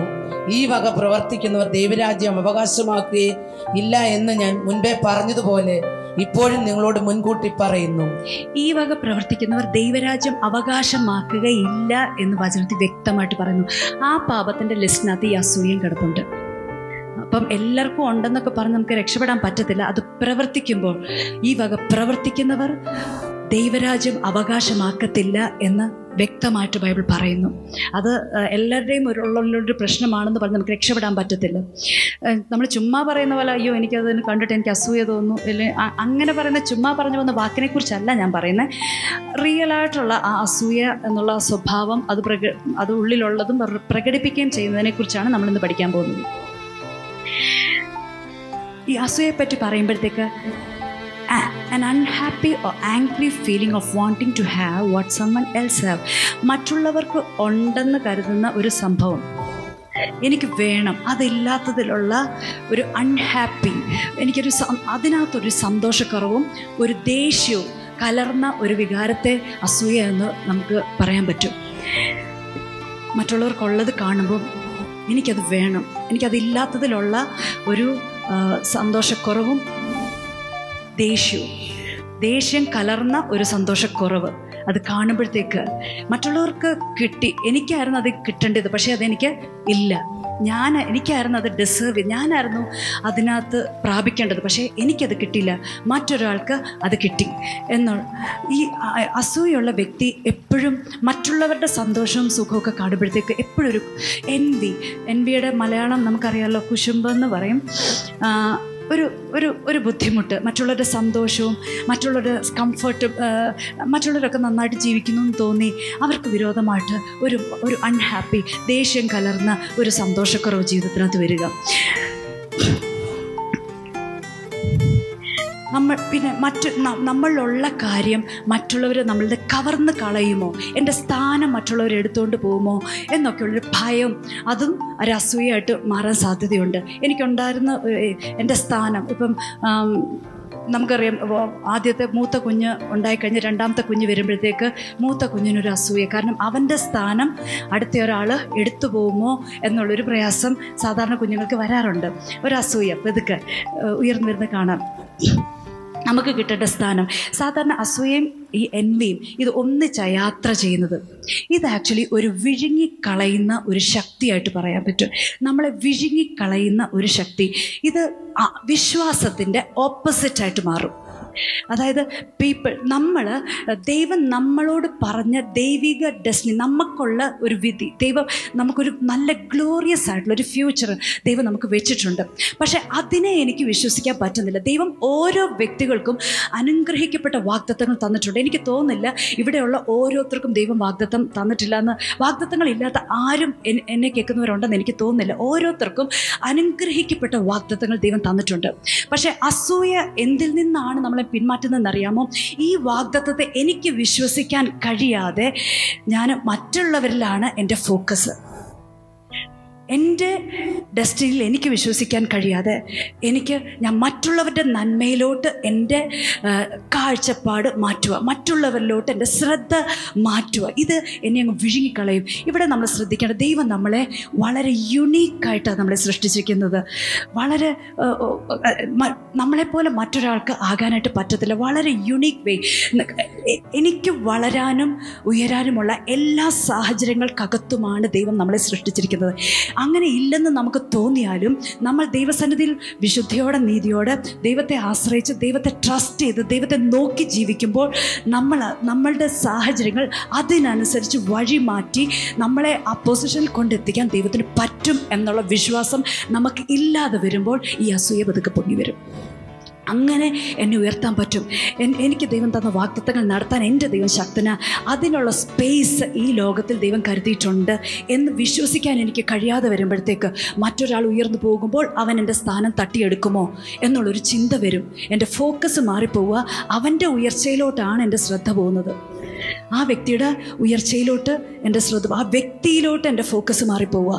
എൻ്റെ എന്നെക്കുറിച്ചുള്ള ദൈവിക വാഗ്ദത്തങ്ങളെക്കുറിച്ചുള്ള അല്ല, ദൈവത്തിൻ്റെ വലുപ്പത്തെക്കുറിച്ചുള്ള. കാരണം ദൈവത്തിൻ്റെ വലുപ്പത്തെ നമുക്ക് തിരിച്ചറിയുമ്പോഴത്തേക്ക് നമുക്കറിയാം ആ വ്യക്തിയെ ഉയർത്തിയ ദൈവത്തിന് എന്നെയും ഉയർത്താനായിട്ട് പറ്റും എന്ന് ഞാൻ മനസ്സിലാക്കാതെ എൻ്റെ കൂടെയുള്ള വ്യക്തി ഉയർന്നു പോയല്ലോ, എൻ്റെ ഫോക്കസ് ഷിഫ്റ്റായിപ്പോയി, എന്തോ പറ്റുന്നേ. ദൈവത്തിന് ദൈവത്തിലുള്ള വിശ്വാസമാണ് നമ്മളതിനകത്ത് നമ്മളറിയാതെ മാറിപ്പോകുന്നത്. ദൈവത്തെങ്കിലുള്ള വിശ്വാസത്തെയാണ് നമ്മൾ മാറ്റിക്കളയുന്നത്. എന്തോ നമ്മൾ അറി പറയാതെ പറയുന്നത് എന്തോ എന്നറിയോ, ഈ ദൈവത്തിന് എന്നെ അനുഗ്രഹിക്കാൻ പറ്റത്തില്ല എന്നാണ് നമ്മൾ പറയുന്നത്. ദൈവിക സത്യത്തിനകത്തുനിന്ന് ഈ അസൂയ നമ്മളെ അടച്ചു കളയും. ദൈവിക സത്യം, ഒരു വ്യക്തിയോട് നമുക്ക് അസൂയ തോന്നിക്കഴിഞ്ഞാൽ ഒരുപക്ഷെ ഏതെങ്കിലും രീതിയിൽ പ്രയോജനപ്പെടുന്നതോ നമുക്ക് ആ വ്യക്തി നല്ലതായിട്ടൊക്കെ തോന്നി പെട്ടെന്നൊരു അസൂയ തോന്നിക്കഴിഞ്ഞാലുണ്ടല്ലോ പിന്നെ ആ വ്യക്തിയിൽ നിന്ന് നമുക്കൊന്നും പ്രാപിക്കാനായിട്ട് പറ്റത്തില്ല. ആ വ്യക്തിയിലെ ഉള്ളിലുള്ള നന്മകളോ ആ വ്യക്തിയിൽ നിന്നുള്ള ഉപദേശങ്ങളോ ഒന്നും നമ്മൾ കേൾക്കാൻ ശ്രദ്ധിക്കത്തില്ല. കാരണം ഒരു കോമ്പറ്റീഷൻ സ്പിരിറ്റ് അതിനകത്ത് നമുക്ക് പുറത്തു വരാനായിട്ട് സാധ്യതയുണ്ട്. അധികം നമുക്ക് പഠിക്കാൻ, ആ വ്യക്തിയിൽ നിന്ന് അധികം പഠിക്കാനോ കേൾക്കാനോ ശ്രദ്ധിക്കാനോ കഴിയാതെ നമ്മൾ ദൈവിക സത്യത്തിനകത്തുനിന്ന് തന്നെ നമ്മൾ ആ വ്യക്തിയിൽ നിന്ന് പ്രാപിക്കേണ്ട, അല്ല വ്യക്തിയിൽ ചിലപ്പം ദൈവം ചില അനുഗ്രഹങ്ങൾ അല്ലെങ്കിൽ ചില വെളിപ്പാടുകൾ ആ വ്യക്തിയിൽ ദൈവം പകർന്നു കൊടുത്തിട്ടുണ്ടായിരിക്കും. പക്ഷേ അവരിൽ നിന്ന് പ്രാപിക്കേണ്ട ചില കാര്യങ്ങൾ നമ്മളുടെ ഉള്ളിലോട്ട് നമുക്ക് ഏറ്റെടുക്കാൻ കഴിയാതെ നമ്മളെ തന്നെ അതങ്ങ് അടച്ചു കളയുക. ഈ അസൂയ നമ്മുടെ ഹൃദയത്തെ കഠിനമാക്കി കളയും. ആത്മീയ അന്ധത, സ്പിരിച്വൽ ബ്ലൈൻഡ്നെസ് കൊണ്ടുവരും. ഇത് മറ്റുള്ളവരെ കുറിച്ചുള്ള കാഴ്ചപ്പാടുകൾക്കകത്ത് വ്യത്യാസങ്ങൾ, നമുക്ക് കാണേണ്ടതുപോലെ അവരെ കാണാനായിട്ട് പറ്റുന്നില്ല. ഭയങ്കര ബുദ്ധിമുട്ട് ആ ആൾക്കാരെ നല്ല രീതിയിൽ കാണാൻ, അവരെ അവരെ അനുഗ്രഹിക്കുന്നത് കാണുമ്പോൾ അതിനകത്ത് സന്തോഷിപ്പാനും ദൈവികമായ രീതിയിൽ അവരെ പരിഗണിക്കാൻ എനിക്ക് കഴിയാതെ എൻ്റെ ഹൃദയം കഠിനപ്പെട്ടു പോയി. നമ്മൾ ഇന്നലെ പഠിച്ചല്ലോ, അങ്ങ് ചെതുമ്പൽ പോലെ നമ്മളങ്ങ് മുറുകി അടയ്ക്കപ്പെട്ട് അതിനകത്തിരിക്കുന്നത് പോലെ നമ്മളങ്ങായി പോവുക. ആത്മീയ ഈ അസൂയെ പറ്റി പറയുന്ന സ്പിരിച്വൽ ഇമ്മച്യൂരിറ്റി, ആത്മീയമായിട്ടുള്ള അപക്വ അപക്വമായിട്ടുള്ളൊരു സ്വഭാവമായിട്ട്, അതിൻ്റെ ഒരു സൈനായിട്ട്, അടയാളമായിട്ട് അസൂയ നമുക്ക് കാണാനായിട്ട് പറ്റും. നമുക്ക് അസൂയയുടെ സ്ട്രോങ് ഹോൾഡ് എന്ന് പറയുന്നത് അതെന്തുവാ നാം തെളിയിക്കുന്നതെന്നറിയാമോ? നമ്മൾ എന്തുമാത്രം നമ്മളിൽ ഫോക്കസ് ആയിട്ടിരിക്കുന്നു റാദർ ദാൻ ഓൺ ഗോഡ്. ദൈവത്തെക്കാൾ അധികം നമ്മളിൽ തന്നെ എന്തുമാത്രം ഫോക്കസ് ചെയ്ത് നമ്മളിരിക്കുന്നേ എന്ന് നമുക്ക് മനസ്സിലാക്കാനായിട്ട് പറ്റും. ഇത് നമ്മളെ അൺക്രൈസ്റ്റ് ലൈക്ക് ആറ്റിറ്റ്യൂഡ്, ക്രിസ്തുവിന് അനു അനുരൂപമല്ലാത്ത മനോഭാവങ്ങളിൽ ഇത് നമ്മളെ ട്രാപ്പ് ചെയ്ത് കളയും, കുടുക്കിക്കളയും. മറ്റുള്ളവരുടെ ഉയർച്ച കാണുമ്പോഴത്തേക്ക് അറിയാതെ അവ അവരുടെ കുറ്റം കണ്ടുപിടിക്കാനാണ് കൂടുതൽ താല്പര്യം. എന്തെങ്കിലും ഒരു കുറ്റം കണ്ടാൽ പിന്നെ വലിയ സന്തോഷമാണ്. ഒരു കുത്തുവാക്ക് അതേ തുടർന്നൊന്ന് പറയണം, ഒരു ദൂഷണം, ഒരു അപഖ്യാതി. ഒരു വ്യക്തിയോട് ഒരു ദേഷ്യം തോന്നുമ്പോൾ നമ്മൾ ആദ്യം ചിന്തിക്കേണ്ട കാര്യം, എന്തുകൊണ്ട് എനിക്ക് ആ വ്യക്തിയെ അങ്ങോട്ട് സഹിക്കാൻ പറ്റുന്നില്ല? എന്തുകൊണ്ടാണ് എനിക്ക് ആ വ്യക്തിയോട് ദേഷ്യം തോന്നുന്നത്? ആ വ്യക്തി എന്തെങ്കിലും ദോഷം എനിക്ക് ചെയ്തിട്ടാണോ? എന്തെങ്കിലും അവർ വിരോധമായിട്ട് ചെയ്തോ? എന്തുകൊണ്ടാണ് എനിക്ക് അവരോട് ദേഷ്യം തോന്നി? എൻ്റെ അകത്ത് തോന്നുന്ന വികാരം എന്തുവാ? എന്തുകൊണ്ട് എനിക്കത് തോന്നി? ആ വ്യക്തിയെ സ്നേഹിക്കാൻ എനിക്ക് എന്താ കഴിയാത്തത്? ഒരു പക്ഷേ അസൂയാണോ എന്ന് നമ്മളെ തന്നെ നമ്മൾ മറ്റൊരാളെ നോക്കി ഈ ആൾക്ക് അസൂയുണ്ടെന്ന് പറയാൻ വേണ്ടിയിട്ടല്ല നമുക്ക് നമ്മൾ ഈ ക്ലാസ് എടുക്കുന്നത്. എൻ്റെ അകത്ത് ഇതുണ്ടോ എന്ന് നമ്മൾ മനസ്സിലാക്കാൻ വേണ്ടിയിട്ട്. എന്തുകൊണ്ടാണ് എനിക്ക് ആ ദേഷ്യം വന്നേ? എന്തുകൊണ്ടാണ് ആ ഇറിറ്റേഷൻ? ആ വ്യക്തി പറഞ്ഞപ്പോൾ എനിക്ക് ഇഷ്ടപ്പെടാതെ വന്നതിൻ്റെ കാരണം എന്തുവാ? ആ വ്യക്തിയോട് എനിക്ക് അസൂയുണ്ടോ എന്ന് നമ്മളെ തന്നെ ശോധന ചെയ്യാൻ വേണ്ടിയിട്ടാണ്. നമ്മൾ ഈ ഒരു വ്യക്തിയെപ്പറ്റി കുറ്റം പറയുമ്പോഴത്തേക്ക് റിയൽ പ്രോബ്ലമാണോ അതോ ആ വ്യക്തിയോട് തോന്നിയ അസൂയാണോ? റിയൽ റിയലി ആ വ്യക്തി നമ്മളെ ദ്രോഹിച്ചിട്ടാണോ അതോ തോന്നിയ അസൂയാണോ? നമ്മളെ തന്നെ നമ്മളെ തന്നെ ശ്രദ്ധിക്കണം. കുറ്റം കണ്ടുപിടിച്ചു കഴിഞ്ഞാൽ, അസൂയ ഉണ്ടെങ്കിൽ കുറ്റം കണ്ടുപിടിച്ചു കഴിഞ്ഞാൽ ഭയങ്കര സന്തോഷമായിരിക്കും. എന്തൊക്കെ കാരണം കൊണ്ട് നമുക്ക് അസൂയ ഉണ്ടാകാനായിട്ട് പറ്റും? സക്സസ് ഓഫ് അനദർ, മറ്റുള്ളവരുടെ ഉയർച്ച കാണുമ്പോഴത്തേക്ക്, സക്സസ്, വിജയം കാണുമ്പോഴത്തേക്ക് നമുക്ക് അസൂയ വരാനായിട്ട് സാധ്യതയുണ്ട്. പൊസഷൻസ് ഓഫ് അനദർ, മറ്റുള്ളവരുടെ വസ്തുവകകൾ, വാഹനങ്ങൾ. എന്നാലും ഈ വ്യക്തിക്ക് ഇത്രയും പെട്ടെന്ന് കാര്യങ്ങളെല്ലാം കിട്ടിയല്ലോ. അകത്തൊരു അകത്തൊരു നല്ലതല്ലാത്തൊരു വികാരം, അൺഹാപ്പി ആൻഡ് ആംഗ്രി, ദേഷ്യം കലർന്ന സന്തോഷമില്ലാത്ത ഒരു വികാരം അകത്ത് പൊങ്ങുന്നുണ്ടെങ്കിൽ, മറ്റുള്ളവരുടെ അപ്പോസിഷൻ, മറ്റുള്ളവരുടെ ഒരു നല്ല വീട് കണ്ടപ്പം, മറ്റുള്ളവരുടെ ഉയർച്ച കണ്ടപ്പോഴത്തേക്ക് ദേഷ്യം കലർന്ന ഒരു ഒരു ഒരു ഇറിറ്റേഷൻ, ഒരു സന്തോഷക്കുറവാണ് ഉള്ളിൽ പൊങ്ങി വരുന്നതെങ്കിൽ മനസ്സിലാക്കിക്കോ, ഹൃദയത്തിനകത്ത് പൊല്യൂഷൻ, മലിനപ്പെടുന്നുണ്ട്, ഉറവ് അശുദ്ധമാകുന്നുണ്ട്, നല്ല ഫലമല്ല കായ്ക്കുന്നത്, ആകാത്ത ഫലം കായ്ക്കാൻ തക്കവണ്ണം എൻ്റെ വൃക്ഷം അഴുക്കാകുന്നുണ്ട്, ചീത്തയാകുന്നുണ്ട് എന്ന് നമ്മൾ മനസ്സിലാക്കി മനസ്സിലാക്കാൻ സമയമായി. നമ്മളുടെ ഉള്ളിലുള്ള മറഞ്ഞിരിക്കുന്ന തെറ്റിനെ പുറത്തെടുത്ത്, കർത്താവെ ഇത് അസൂയാണെന്ന് ഒരുപക്ഷെ നമ്മൾ ചിന്തിച്ച് കാണത്തില്ല. നമ്മൾ നമ്മുടെ വികാരങ്ങൾക്കനുസരിച്ച് നമ്മൾ പ്രവർത്തിക്കുന്നു, നമ്മൾ സംസാരിക്കുന്നു, നമ്മളങ്ങ് മുന്നോട്ട് പോകുന്നു. പക്ഷേ അതിൻ്റെ റിയൽ കാരണം എന്തുവാന്ന് നമ്മൾ ചിന്തിക്കാറുണ്ടോ? എന്തുകൊണ്ട് എനിക്കങ്ങനെ തോന്നി എന്ന് ചിന്തിക്കാറുണ്ടോ? പേഴ്സണൽ ക്വാളിറ്റീസ്, ആൾക്കാരുടെ നല്ല കഴിവുകളൊക്കെ കാണുമ്പോഴത്തേക്ക് ഓ ഈ വ്യക്തി ഇങ്ങനെ അങ്ങ് ആയോ, എന്ത് എന്തൊരു നല്ലതാ, അങ്ങനെയൊക്കെ തോന്നിയപ്പോൾ പെട്ടെന്ന് അതിനകത്തൊരു സന്തോഷമല്ല, സന്തോഷക്കുറവ്, ഒരു ദേഷ്യം, ഒരു പ്രയാസം, അസൂയയുടെ ലക്ഷണമാണ്. ഫിനാൻഷ്യൽ സ്റ്റാറ്റസ്, സാമ്പത്തികമായിട്ട് ആൾക്കാരെ അനുഗ്രഹിക്കപ്പെടുന്നത് കാണുമ്പോൾ എനിക്കതിനകത്തൊരു ഒരു സന്തോഷക്കുറവ്, ഒരു അത്. അടുത്തത് ശ്രദ്ധിക്കണം, പെർസീവ്ഡ് ബ്ലെസ്സിങ്സ് ഓഫ് അതേഴ്സ്, മറ്റുള്ളവരുടെ മറ്റുള്ളവർ അനുഗ്രഹിക്കപ്പെടുമോ എന്ന് കണ്ടിട്ട് ഉള്ള അസൂയ. നമുക്ക് സാധാരണ ഇവിടെ വിവാഹസ്വപ്നത്തിനൊക്കെ ഒത്തിരി ദൂതുകളൊക്കെ പറയാറുണ്ട്. ആക്ച്വലി അവരവർ വിശ്വസിക്കുന്നതിനേക്കാൾ എനിക്ക് കൂടുതൽ തോന്നുന്നത് മറ്റുള്ളവർ അതിനെക്കുറിച്ച് അധികം വിശ്വസിക്കുന്നു. അന്നേരം തുടങ്ങും പ്രശ്നങ്ങൾ. ഞാൻ ഈ കാര്യം ഞാൻ പറഞ്ഞില്ലേ, ഞങ്ങളുടെ എക്സാമ്പിൾസ് എല്ലാം ലൈവ് എക്സാമ്പിൾസ്, ഞങ്ങളുടെ ജീവിതത്തിൽ കണ്ട കാര്യങ്ങളൊക്കെ തന്നെ ഇവിടെ പറയുന്നത്. ഞങ്ങളുടെ കൂട്ടത്തിലുള്ള ഒരാളുടെ അവിടെ ഇവിടെ ഒരു പ്രവാചകൻ വിളിച്ചൊരു ദൂത് പറഞ്ഞു.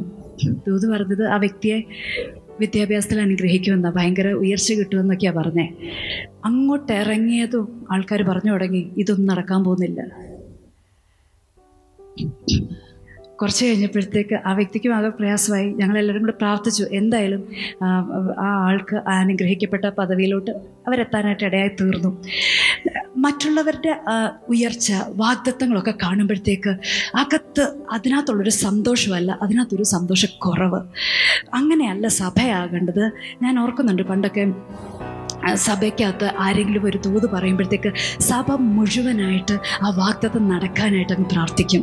അങ്ങനെ വരുമ്പോഴത്തേക്കുണ്ടല്ലോ വാഗ്ദത്തങ്ങളെല്ലാം അങ്ങ് നടക്കുക. ഒരു നെഗറ്റീവായിട്ടുള്ളൊരു ദൂത് പറഞ്ഞാൽ എല്ലാവരും കൂടെ പ്രാർത്ഥിക്കും, നെഗറ്റീവ് കർത്താവെ, ഈ കർത്താവെ ദോഷം ഈ വ്യക്തിക്ക് സംഭവിക്കരുത്, സഭ എല്ലാവരും കൂടെ ഒന്നിച്ചാണ് പ്രാർത്ഥിക്കുന്നത്. ഇന്ന് പലരും പറയുന്നത് കേട്ടിട്ടുണ്ട്, അയ്യോ എന്നോടുള്ള ദൂത് സഭയെ പരസ്യമായിട്ട് പറയല്ലേ എന്ന് പറയാറു പറയുന്നത് ഞാൻ കേട്ടിട്ടുണ്ട്. എന്താ കാര്യം എന്നറിയോ, ആരെങ്കിലും എന്തെങ്കിലും ഒരു ദൂത് പറഞ്ഞാൽ ഒട്ടനെ പറഞ്ഞു ഞാനതിനെ പിടിച്ചെടുക്കുന്നു. ആക്ച്വലി നമുക്കുള്ള ദൂത് ദൈവം നമുക്ക് തരും. നമ്മളൊരു പിടിച്ചുപറിക്കാരനായി തീരേണ്ട ആവശ്യമുണ്ടോ? ദൈവം നമുക്കെല്ലാം വളരെ യുണീക്ക്. അതുകൊണ്ടാണ് ഞാൻ ആദ്യം പറഞ്ഞത്, വളരെ യുണീക്കായിട്ടാണ് ദൈവം നമ്മളെ സൃഷ്ടിച്ചിരിക്കുന്നത്. ഓരോ വ്യക്തിക്കും വളരാൻ ആവശ്യമായ എല്ലാ സാഹചര്യങ്ങളോടും കൂടെ തന്നെ ദൈവം നമ്മളെ സൃഷ്ടിച്ച് ഈ ഭൂമിയിൽ ആ നമ്മളെ ആക്കി വെച്ചിരിക്കുന്നത്. അങ്ങനെ ദൈവത്തിന് നമുക്ക് നമുക്ക് വളരാനുള്ള സാധ്യത ഇവിടെ ഇല്ലായിരുന്നെങ്കിൽ നമ്മളെ ദൈവം ഇങ്ങോട്ട് അയക്കത്തില്ലായിരുന്നു. നമുക്കൊരു നിയോഗമില്ലായിരുന്നെങ്കിൽ അങ്ങനെയാണ് ദൈവത്തിന് തെറ്റുപറ്റിയോ? ഒരിക്കലുമില്ല. നമ്മളോട് പറഞ്ഞ ദൈവത്തിന് നമ്മുടെ മേൽ പറഞ്ഞ വാഗ്ദത്തം നടക്കാനായിട്ട് പറ്റത്തില്ലേ? തീർച്ചയായിട്ടും നടക്കാനായിട്ട് പറ്റും. ഓരോരുത്തരും നമ്മൾ പ്രാർത്ഥിക്കണം, കർത്താവെ ഇന്നയാളോട് പറഞ്ഞ ദൂത് നടക്കണേ. ഇനി മുന്നോട്ട് പോകുന്നത് ഇനി വാഗ്ദത്തങ്ങളൊക്കെ നമ്മൾ കേൾക്കാനായിട്ട് പോവുക. ഇനി നമ്മളാരും വാഗ്ദത്തം പറയല്ലേ എന്നല്ല പറയേണ്ടത്, കർത്താവ് ഓരോരുത്തരോടുള്ള വാഗ്ദത്തം വെളിപ്പെടണേ എന്നാണ് ഇനി പ്രാർത്ഥിക്കേണ്ടത്. നമ്മളെല്ലാവരും കൂടെ ഇനി പ്രാർത്ഥിക്കാൻ വന്ന് പോകുന്നത് ഈ വ്യക്തിയിലുള്ള വാഗ്ദത്തം നടക്കണേ എന്ന്. സഭയുടെ അറ്റ്മോസ്ഫിയർ ഒന്ന് മാറി നോക്കിക്കുക, വാഗ്ദത്തങ്ങളെല്ലാം പെട്ടെന്നങ്ങ് നടക്കും. ഈ ക്ലെൻസിങ് അകത്തുനിന്നൊന്ന് നടക്കണം. ഈ മറിഞ്ഞിരിക്കുന്ന പാപം അകത്തുനിന്ന് ഒന്ന് നമുക്കൊന്ന് മനസ്സിലാക്കി, കർത്താവെ മറിഞ്ഞിരിക്കുന്ന പാപങ്ങളെ പോക്കി അടിയനെ അതിൽ നിന്ന് എന്നെ മോചിപ്പിക്കണമേ, അതെൻ്റെ മേൽ വാഴല്ലേ കർത്താവെ. ഇങ്ങനെ ഉള്ള പിടിച്ചുപറിക്കാറ്റ കൂട്ടമല്ല സഭ. മറ്റുള്ളവർക്ക് വേണ്ടി ഒരുവനേക്കാൾ ഒരുവൻ ശ്രേഷ്ഠനെന്നെന്ന അനുഗ്രഹിക്കപ്പെട്ട ക്രിസ്തുവിൻ്റെ തലയോളം വളരുന്ന പെർഫെക്റ്റായിട്ടുള്ളൊരു മണവാട്ടി സഭയ്ക്ക് വേണ്ടി പ്രിപ്പയർ ചെയ്യുന്നൊരു കൂട്ടമാണ് ദൈവസഭ എന്ന് പറയുന്നത്. നമുക്ക് ഓരോരുത്തർക്കും വേണ്ടിയുള്ള സ്പേസ് നമുക്കിവിടെ ഉണ്ട്. ഓരോരുത്തർക്കും വളരാനുള്ള സ്പേസ് തന്നിട്ട് തന്നെയാണ് ദൈവം നമ്മളെ ഇങ്ങോട്ട് വിട്ടിരിക്കുന്നത്. അത്രയും അങ്ങ് നമ്മൾ ദൈവത്തെ ട്രസ്റ്റ് ചെയ്യണം. അതുപോലെ ദൈവം നമ്മ ദൈവത്തെ നമുക്കങ്ങ് ട്രസ്റ്റ് ചെയ്തേ പറ്റത്തുള്ളൂ. ബൈബിളിൽ പറയാം, ശാന്ത മനസ്സ് ദേഹത്തിന് ജീവൻ, എന്നാൽ അസൂയയോ അസ്ഥികൾക്ക് ദ്രവത്വം. ഇത് അസ്ഥികൾക്ക് പോലും കേടുപിടിപ്പിക്കും. അസ്ഥികൾക്ക് ദ്രവത്വം. ഞാൻ പറഞ്ഞതല്ല, സദൃശവാക്യങ്ങൾ പതിനാലിൻ്റെ മുപ്പതിൽ അതങ്ങനെ പറയുന്നു. ഇത് പറയുന്നു ഫ്ലഷ്, അസൂയ എന്ന് പറയുന്നത് ജഡത്തിൻ്റെ പ്രവൃത്തിയാണെന്ന് പറയുന്നു. നമ്മളത് വായിച്ചത് ഗലേഷ്യൻസ് ഗലാത്യരുടെ ലേഖനം അഞ്ചിൻ്റെ ഇരുപത്തൊന്നിൽ നമ്മളത് വായിച്ചു. ഇത് സ്നേഹത്തിന് വിപരീതമാണ്. കാരണം സ്നേഹത്തെക്കുറിച്ച് പറയുന്ന ആ ലേഖനത്തിൽ കൊരിന്ത്യർ പതിമൂന്നിൻ്റെ ആ അധ്യായത്തിൽ പറയുന്നുണ്ട്, സ്നേഹത്തെക്കുറിച്ച് പറയുമ്പോൾ അത് അസൂയപ്പെടുന്നില്ല എന്ന് പ്രത്യേകം പറയുന്നുണ്ട്. അപ്പോൾ സ്നേഹമില്ലെങ്കിൽ അസൂയ വരും. പറഞ്ഞ സ്നേഹിക്കാത്തവൻ ദൈവത്തിൽ നിന്നുള്ളവനല്ല എന്ന് വചനം പറയുന്നു.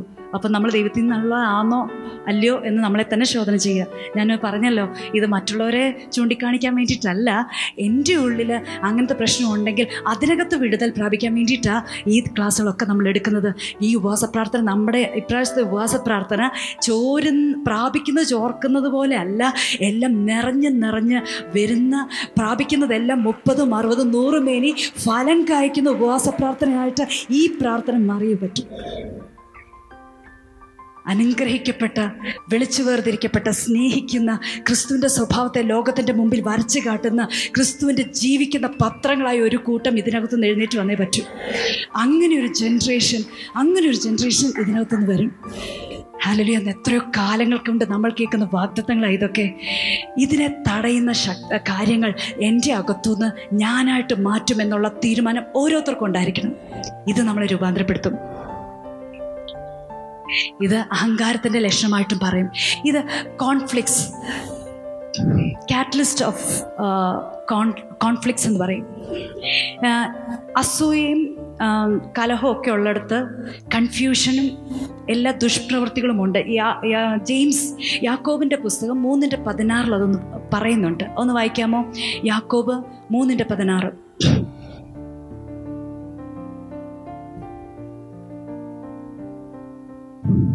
ഈർഷ്യയും ശാഠ്യവും ഉള്ളിടത്ത് കലക്കവും സകല ദുഷ്പ്രവൃത്തിയും ഉണ്ട്. അതിനകത്ത് ഈർഷ്യം എന്നുള്ള പ്രത്യേകം ഇംഗ്ലീഷ് അത് പറയുന്നത് എൻവിങ് എന്ന വാക്ക് പറയുന്നത്. അപ്പം കലക്കവും ഈർഷ്യവും ശാഠ്യവും ഉള്ളിടത്ത് കലക്കവും സകല ദുഷ്പ്രവൃത്തിയും ഉണ്ട്. കലക്കവും സകല ദുഷ്പ്രവൃത്തിയും ഉണ്ടെന്ന് വചനം പറയുന്നു. റോമ ഒന്നിന്റെ ഇരുപത്തി ഒമ്പത് ഒന്ന് വായിക്കാമോ? റോമർ ഒന്നിന്റെ ഇരുപത്തൊമ്പത്.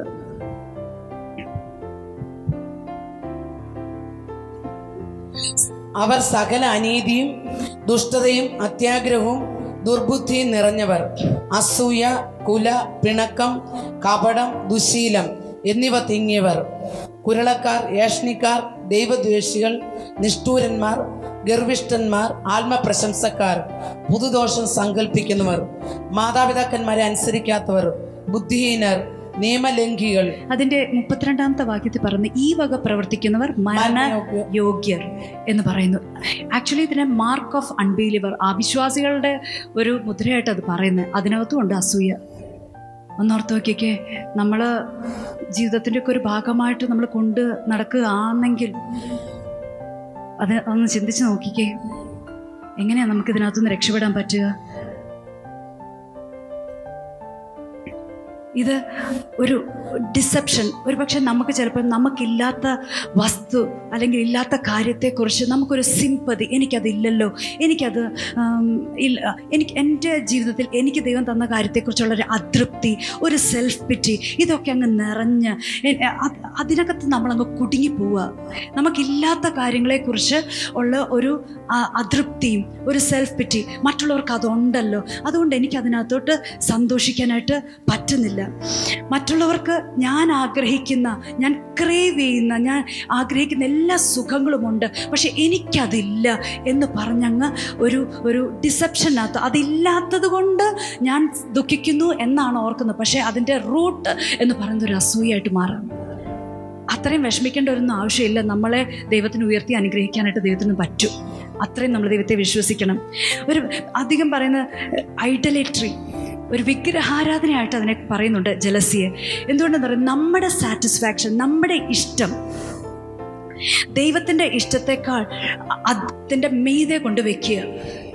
അല്ലെങ്കിൽ ദൈവത്തിന് എൻ്റെ ഇഷ്ടം നടത്താൻ, അല്ലെങ്കിൽ എൻ്റെ എന്നോട് പറഞ്ഞ വാഗ്ദത്തം നടത്താൻ ദൈവത്തിന് പറ്റത്തില്ല എന്നുള്ളൊരു തോന്നൽ. അതുകൊണ്ടൊരു റൈറ്റ് റെസ്പോൺസ്, ശരിയായിട്ടുള്ളൊരു മനോഭാവം ഞാൻ എനിക്ക് എടുക്കാൻ കഴിയാതെ എൻ്റെ മനോഭാവങ്ങളിൽ ഞാനങ്ങ് കുടുങ്ങിപ്പോവുക. അസൂയക്കകത്ത് ഞാനങ്ങ് കുടുങ്ങിപ്പോവുക. അസൂയയാണെന്ന് ഞാൻ തിരിച്ചറിയുന്നില്ല.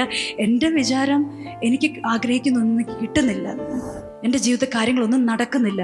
അപ്പോൾ അതിനകത്തുള്ളൊരു അതൃപ്തിയായിട്ടൊക്കെയാണ് നമുക്ക് തോന്നുന്നത്. നമ്മുടെ അകത്ത് ഉള്ള വികാരം എന്തുവാണെന്ന് നമ്മളെ തന്നെ ശോധന ചെയ്യേണ്ടത് ഭയങ്കര അത്യാവശ്യമാണ്. എന്തുകൊണ്ട് ഞാനങ്ങനെ ചിന്തിക്കുന്നു, എന്തുകൊണ്ട് ഞാനിങ്ങനെ ദുഃഖിക്കുന്നു, എന്തുകൊണ്ട് ഞാൻ ഈ കെട്ടപ്പെട്ട അവസ്ഥയിലോട്ട് ഞാൻ ആയിപ്പോകുന്നു എന്ന് നമ്മളെ തന്നെ നോക്കി അതിനെ വിശകലനം ചെയ്ത് അതിനകത്തുനിന്ന് പുറത്ത് കടന്നില്ലെങ്കിൽ നമ്മൾ ഇങ്ങനെയുള്ള ട്രാപ്പിനകത്ത് നമ്മൾ കുടുങ്ങിപ്പോകും. നമ്മൾ വിശ്വാസിയാണെന്നാണ് പറയുന്നത്, പക്ഷേ അവിശ്വാസത്തിൻ്റെ അവിശ്വാസിയുടെ ലക്ഷണങ്ങളാണ് നമ്മൾ പുറപ്പെടുവിച്ചുകൊണ്ടിരിക്കുന്നത്. ഭയങ്കര ദോഷം നമ്മുടെ ജീവിതത്തിനകത്ത് വരാനായിട്ടുള്ള സാധ്യതയുണ്ട്. നമുക്ക് ഇതിൽ നിന്ന് എങ്ങനെ രക്ഷ രക്ഷപ്പെടാനായിട്ട് പറ്റും?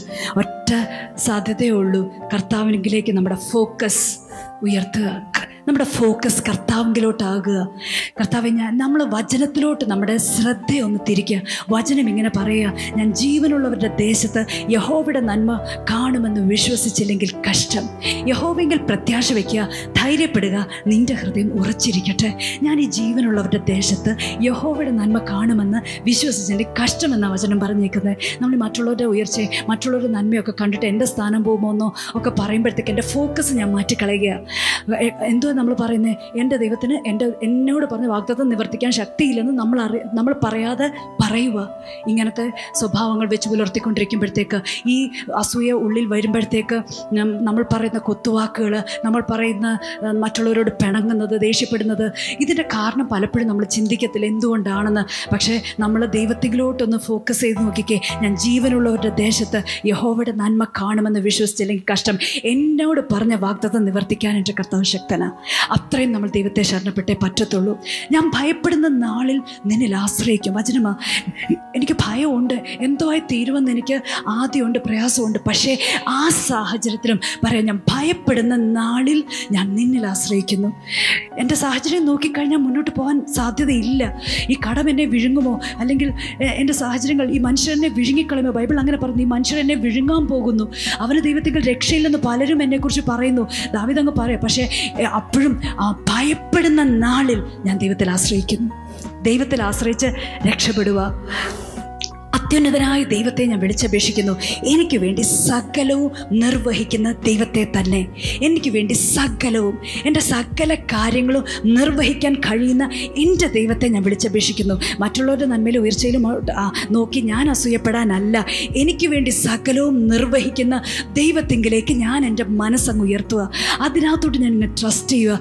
ഇങ്ങനെ എൻ്റെ ഫോക്കസ് ഒന്ന് മാറ്റി നോക്കിക്കേ, ജീവിതം രൂപാന്തരപ്പെടുന്ന കാണാനായിട്ട് പറ്റും. അല്ലാത്ത പക്ഷം എന്തോന്നല്ലോ, ഇതിനെ തുടർന്ന് വരുന്ന എല്ലാ ദോഷഫലങ്ങൾക്കകത്തും നമ്മളങ്ങ് കുടുങ്ങിപ്പോകും. എല്ലാ പൈശാചിക ശക്തികൾക്കും നമ്മൾ വാതിൽ തുറന്നു കൊടുത്ത് ജീവിതത്തിനകത്ത് കഷ്ടവും നഷ്ടവും തകർച്ചകളും ഈ പറഞ്ഞുകൊണ്ട് പഴുപ്പ് ഞെക്കി കള കളഞ്ഞിട്ടില്ല, വെച്ച് കെട്ടിയിട്ടുമില്ല, ഇതങ്ങ് വ്രണമായിട്ട് മാറി മാറിയിരിക്കുക. ഇതിൻ്റെ അവ ഈ അവസ്ഥയ്ക്കകത്തുനിന്ന് രൂപാന്തരപ്പെടുത്തിയെടുക്കാൻ ദൈവത്തിന് പറ്റും എന്നുള്ള വിശ്വാസം നമ്മുടെ ഉള്ളിലൊന്ന് ഭരിക്കട്ടെ. നമുക്ക് കണ്ണുകൾ അടയ്ക്കാൻ പ്രാർത്ഥിക്കാം. ഇങ്ങനെയുള്ള സ്വഭാവം, വൈകല്യങ്ങൾ നമ്മുടെ ജീവിതത്തിനകത്ത് ഉണ്ടെങ്കിൽ റിബന ഷെഖനി അധാരാജനൊന്ന് പ്രാർത്ഥിച്ചാട്ട് ലി അസേ ധന അധാന ഷെഖനിയ. എൻ്റെ കർത്താവേ, റിബന ഹസി ധന ലഖേനി അതര പ്രാർത്ഥിച്ചാട്ട് പ്രാർത്ഥിച്ചാട്ട് ഇങ്ങനത്തുള്ള സ്വഭാവം, ഞാൻ ആദ്യം പ്രാർത്ഥിച്ച പോലെ മറഞ്ഞിരിക്കുന്ന തെറ്റുകളെ പോക്കി എന്നെ മോചിപ്പിക്കണമേ എന്ന് നമ്മൾ പ്രാർത്ഥിക്കുക. കർത്താവെ, ഇങ്ങനെ ഞാനിത് പറഞ്ഞപ്പോൾ ഇങ്ങനെയുള്ള സ്വഭാവം എന്നിലുണ്ടെന്ന് തോന്നുന്നുണ്ടെങ്കിൽ അവരവർ ദൈവത്തോട് അതൊന്ന് ഏറ്റു പറഞ്ഞിട്ട്, നാം നമ്മുടെ പാപങ്ങളെ ഏറ്റു പറയുന്നെങ്കിൽ അവൻ നമ്മുടെ പാപങ്ങളെ ക്ഷമിച്ച് സകല അനീതിയും പോക്കി നമ്മളെ ശുദ്ധീകരിപ്പാൻ തക്കവണ്ണം അവൻ വിശ്വസ്തനും നീതിമാനുമാവുന്നു. നമ്മുടെ പാപം എത്ര കടുംചവപ്പായാലും അവയെ ഹിമം പോലെ വെളുപ്പിക്കും എന്ന് കർത്താവ് പറഞ്ഞു. നമ്മുടെ അകത്തിൻ്റെ അകത്ത് അസൂയ ഉണ്ടെങ്കിൽ ഇന്ന് അതിൽ നിന്ന് ഒന്ന് റിപ്പൻറ്റ് ചെയ്യുവാൻ ഒന്ന് ദൈവത്തോട് ഏൽപ്പിച്ചു കൊടുത്താട്ടെ, ദൈവസന്നിധിയിൽ നിന്ന് ഏൽപ്പിച്ചു കൊടുത്താട്ടെ. നമ്മൾ സാധാരണ പ്രാർത്ഥിക്കുന്നത് പോലെ ഞാനും എൻ്റെ ദൈവവും തമ്മിൽ കർത്താവിൻ്റെ അടുക്കലേക്ക് ഞാനൊന്ന് വരികയാണ്. ആ ഒറ്റ ഒരു മുറിക്കകത്ത് ഞാനും എൻ്റെ കർത്താവും മാത്രമേ ഉള്ളൂ. റിബാന ഹസേധനിയാദര, ഈ ഈ മുറിക്കകത്ത് ഞാനും എൻ്റെ കർത്താവ് മാത്രമല്ല. ടോട്ടൽ കോൺസെൻട്രേഷൻ ഞാനിവിടെ നിങ്ങളോട് ചോദിക്കുക. കർത്താവെ, എൻ്റെ അകത്ത് ഈ മറഞ്ഞ്, എൻ്റെ ഉള്ളിൻ്റെ ഉള്ളിൽ എവിടെയെങ്കിലും ഒക്കെ ഇത് മറഞ്ഞു കിടപ്പുണ്ടെങ്കിൽ കർത്താവെ, എന്നെ രക്തം കൊണ്ടൊന്ന് കഴുകണമേ, ശുദ്ധീകരിക്കണമേ. ഒരു പക്ഷേ എന്നെ കേൾക്കുന്ന എല്ലാവർക്കും ഒന്നും ഈ സ്വഭാവം ഒന്നും കാണണമെന്നില്ല, പക്ഷേ അങ്ങനെ ഉണ്ടെങ്കിൽ ഉണ്ടെങ്കിൽ ദൈവത്തോടൊന്ന് ഏറ്റു പറഞ്ഞിട്ട് കർത്താവെ, എൻ്റെ പ്രാണനെ രക്തം കൊണ്ട് കഴുകണമേ, ഒരു പക്ഷേ പാരമ്പര്യമായിട്ടായിരിക്കും, നമ്മുടെ ജീനിനകത്ത് ഡി എൻ എക്കകത്തൊക്കെ ഈ ഒരു സ്വഭാവമായിട്ടായിരിക്കും നമ്മൾ ജനിച്ചത്. അപ്പനിൽ നിന്ന് അമ്മയിൽ നിന്നൊക്കെ സ്വഭാവം നമ്മളുടെ ഉള്ളിലേക്ക് കൈമാറ്റം ചെയ്യപ്പെട്ട് കാണും. അങ്ങനെയാണെങ്കിൽ എൻ്റെ ആ സ്വഭാവത്തിൻ്റെ വൈകല്യത്തെ കർത്താവെ പൊട്ടിക്കണമേ. അത് ആ ബ്ലഡ് ലൈനിനെ ശുദ്ധീകരിക്കുക എന്ന് പറഞ്ഞാൽ എൻ്റെ ബ്ലഡിനകത്തൂടെ കർത്താ ആ പാപ സ്വഭാവം എൻ്റെ ബ്ലഡ് ലൈനകത്തോട്ട് കയറി വന്നു. എൻ്റെ അപ്പനിൽ കൂടെ അമ്മയിൽ കൂടെ ആ സ്വഭാവത്തിൻ്റെ സ്വഭാവം എന്നിലേക്ക് കയറി വന്ന ആ പാപത്തിൻ്റെ നേച്ചർ ആ പാപത്തിൻ്റെ നേച്ചർ ആ സിൻഫുൾ നേച്ചർ എൻ്റെ അകത്ത് കയറി വന്നു. അതിനെ കർത്താവ് ഒന്ന് ശുദ്ധീകരിക്കണമേ എന്ന് നമ്മളൊന്ന് പ്രാർത്ഥിച്ചാട്ടെ. കർത്താവേ, എൻ്റെ പ്രാണനെ രക്തം കൊണ്ട് കഴുകണമേ എന്നൊന്ന് പ്രാർത്ഥിച്ചാട്ടെ. കർത്താവേ, ഹല്ലേലൂയ. ഇങ്ങനെ അസൂയ നിമിത്തം എന്തെങ്കിലും പാപം നമ്മൾ ചെയ്തു പോയിട്ടുണ്ടെങ്കിൽ, ആ അസൂയ ഉള്ളിൽ വികാരമായിട്ട് മാത്രമല്ല അത് പ്രവർത്തിച്ചു പോയിട്ടുണ്ടെങ്കിൽ, അങ്ങനെ പ്രവർത്തിച്ചാൽ ദൈവരാജ്യം അവകാശമാക്കത്തില്ല എന്ന് വചനം പറയുകയാണ്. പ്രാർത്ഥിച്ചാട്ട് കർത്താവെ, എൻ്റെ അസൂയയിൽ നിന്ന് ഞാൻ ഒരാൾക്ക് വിരോധമായി പറഞ്ഞിട്ടുണ്ടെങ്കിൽ, ഒരാൾക്ക് വിരോധമായിട്ട് അവരുടെ വഴി അടയ്ക്കാൻ ഞാൻ ശ്രമിച്ചിട്ടുണ്ടെങ്കിൽ, ഒരാൾക്ക് വിരോധമായി അപഖ്യാതി ഞാൻ പറഞ്ഞിട്ടുണ്ടെങ്കിൽ, എൻ്റെ കർത്താവെ വചനം പറയുന്നു ദൈവരാജ്യം അവകാശമാക്കുകയില്ല. എൻ്റെ കർത്താവെ എന്നെ ശുദ്ധീകരിക്കണമേ, എന്നോട് ക്ഷമിക്കണമേ ഒന്നും ദൈവത്തോട് പറഞ്ഞാട്ട്. കർത്താവെ എന്നോട് ക്ഷമിക്കേ. ആ വ്യക്തിയോട് തോന്നിയ ദേഷ്യം എനിക്ക് തോന്നിയ അസൂയ നിമിത്തമാണെങ്കിൽ എൻ്റെ കർത്താവെ എന്നോടത് ക്ഷമിക്കണമേ.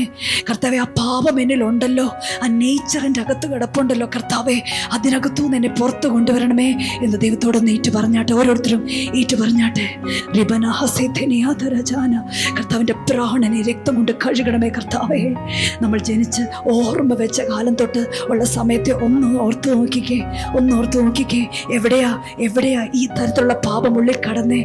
എവിടെയാ എവിടെ ഇത് മറഞ്ഞു കിടന്നത്? കർത്താവെ, ഇപ്പം അത് വെളിപ്പെടുത്തുന്നതാണെങ്കിൽ അത് ഏറ്റു പറഞ്ഞ് ഉപേക്ഷിച്ചാട്ട്. വൺസ് ഫോർ ഓൾ പാപം ഒറ്റ പ്രാവശ്യം ഏറ്റു പറഞ്ഞാൽ മതി. കർത്താവ് നമുക്ക് അത് നമ്മുടെ പാപങ്ങളെ കർത്താവ് ക്ഷമിച്ചു തരും. പക്ഷേ ഏറ്റു പറയാത്തത് എന്തെങ്കിലും ഉണ്ടെങ്കിൽ ദൈവത്തോടൊന്ന് പറഞ്ഞാട്ട് കർത്താവെ എൻ്റെ പ്രാണനെ രക്തം കൊണ്ട് കഴുകണേ എന്ന് പറഞ്ഞാട്ടെ. കർത്താവെ, ആ ആ വ്യക്തിയെക്കുറിച്ച് പറഞ്ഞത് അതെൻ്റെ അസൂയ നിമിത്തമായിരുന്നു. കർത്താവെ എന്നോട് ക്ഷമിക്കണമേ. അപ്പം ആ പറഞ്ഞതും തെറ്റാ. കർത്താവെ അതെന്നോട് ക്ഷമിക്കണമേ. ആ വാക്കുകൾ ഈ മേഖലയിൽ ആരോടെങ്കിലും ക്ഷമ പ്രാപിക്കാനുണ്ടെങ്കിൽ നിങ്ങൾ ക്ഷമ പ്രാപിക്കണം. കാരണം നമുക്ക് വേണ്ടിയത് ദൈവിക ദൈവ നിത്യതയാ.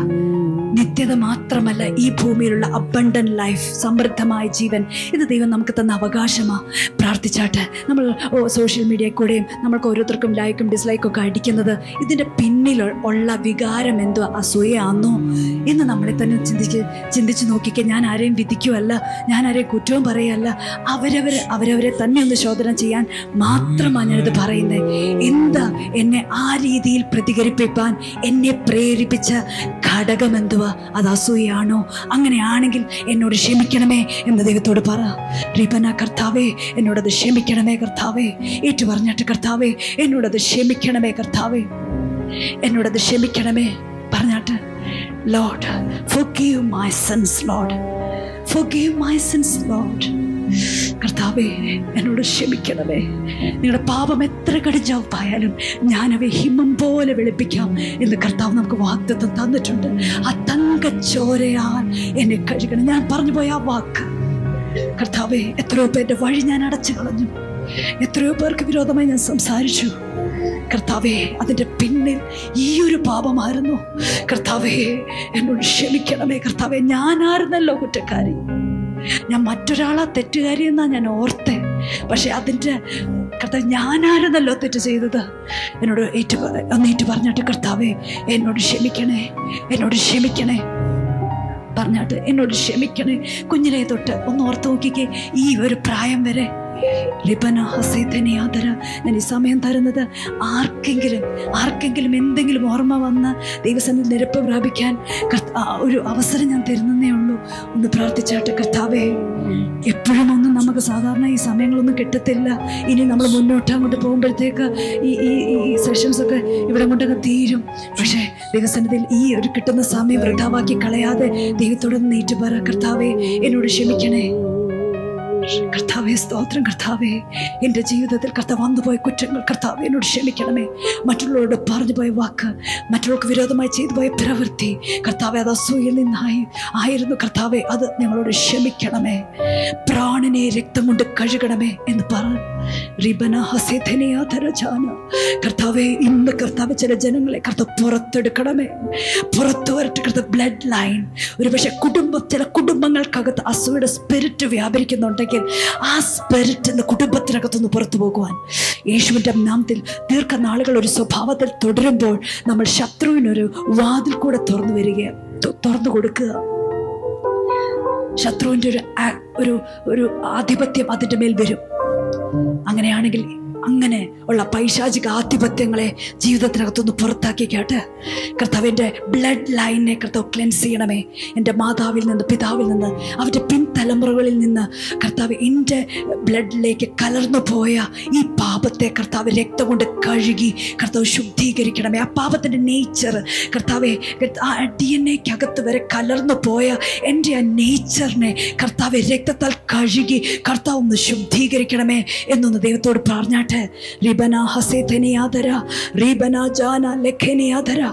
അപാപമേറ്റു പറഞ്ഞെങ്കിൽ അടുത്ത സ്റ്റെപ്പിനകത്തോട്ട് വന്നാട്ടെ കർത്താവെ. അപാപനിമിത്തം മുറിവേറ്റ എൻ്റെ പ്രാണൻ ഇപ്പോൾ സൗഖ്യമാകുവാൻ ഏൽപ്പിച്ചു കൊടുത്താട്ടെ.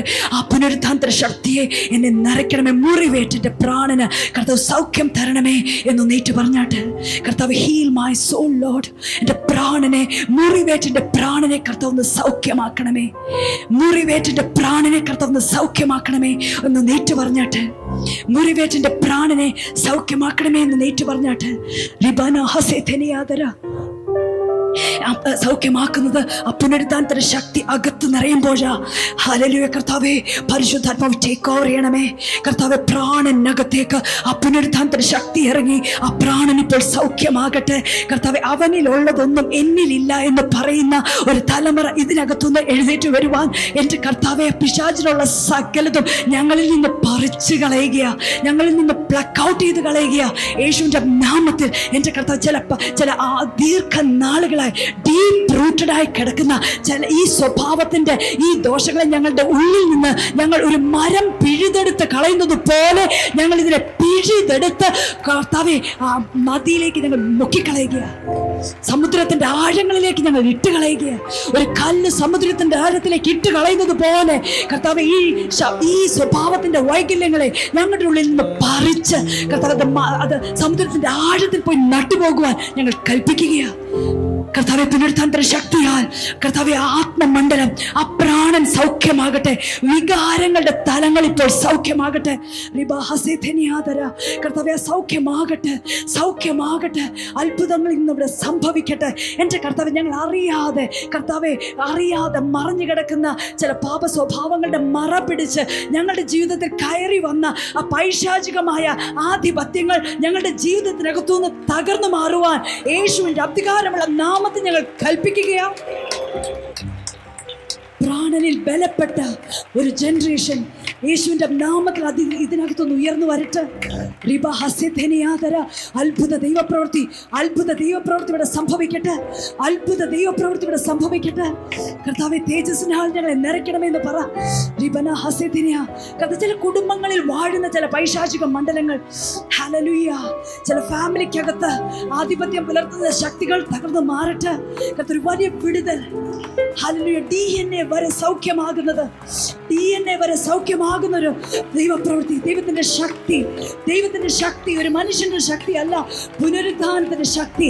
എൻ്റെ പ്രാണനെ എക്സലന്റ് ആക്കുന്ന പുനരുദ്ധാനത്തിന്റെ ശക്തി, എൻ്റെ ജീവിതത്തിൽ അത്ഭുതം പ്രവർത്തിക്കുന്ന ആ പുനരുദ്ധാനത്തിന്റെ ശക്തി, റിസറക്ഷൻ പവർ കർത്താവ് ചിലതിന്റെ അകത്തു വന്ന് കർത്താവ് ചിലതിന് സൗഖ്യമാകട്ടെ. ചില രോഗശക്തികൾ അതോടുകൂടെ ജീവിതങ്ങളെ വിട്ടുമാറട്ടെ. അസ്ഥി രോഗങ്ങൾ, ചില ദ്രവത്വങ്ങൾ, അസ്ഥിയുടെ മേലുള്ള അസ്ഥിയിലുള്ള ചില ദ്രവം ദ്രവത്വങ്ങൾ കർത്താവെ മാറിപ്പോകട്ടെ. അത്ഭുത ദൈവപ്രവൃത്തി വെളിപ്പെട്ട് വരുവാൻ ഞാൻ പ്രാർത്ഥിക്കുക. അത്ഭുത ദൈവപ്രവൃത്തി വെളിപ്പെട്ട് വരുവാൻ ഞാൻ പ്രാർത്ഥിക്കുക. കർത്താവേ സ്തോത്രം. കർത്താവേ ആ തേജസ്സിനാൽ എന്നെ നിറയ്ക്കണമേ എന്ന് പറഞ്ഞാട്ട്, കർത്താവേ തേജസ്സിനാൽ ഞങ്ങളെ നിറയ്ക്കണമേ, ആ തേജസ്സിനാൽ എന്നെ നിറയ്ക്കണമേ കർത്താവേ. ഹല്ലേലൂയ.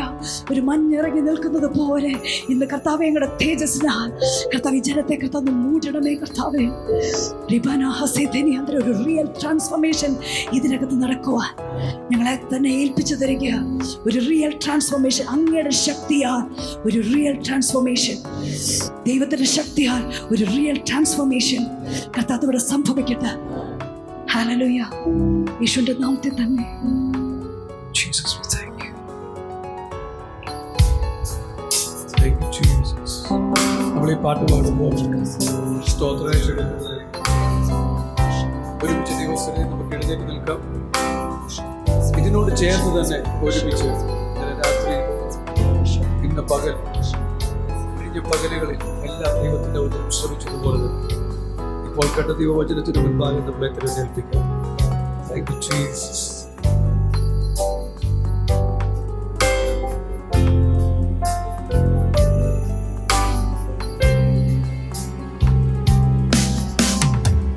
ബുദ്ധിശക്തി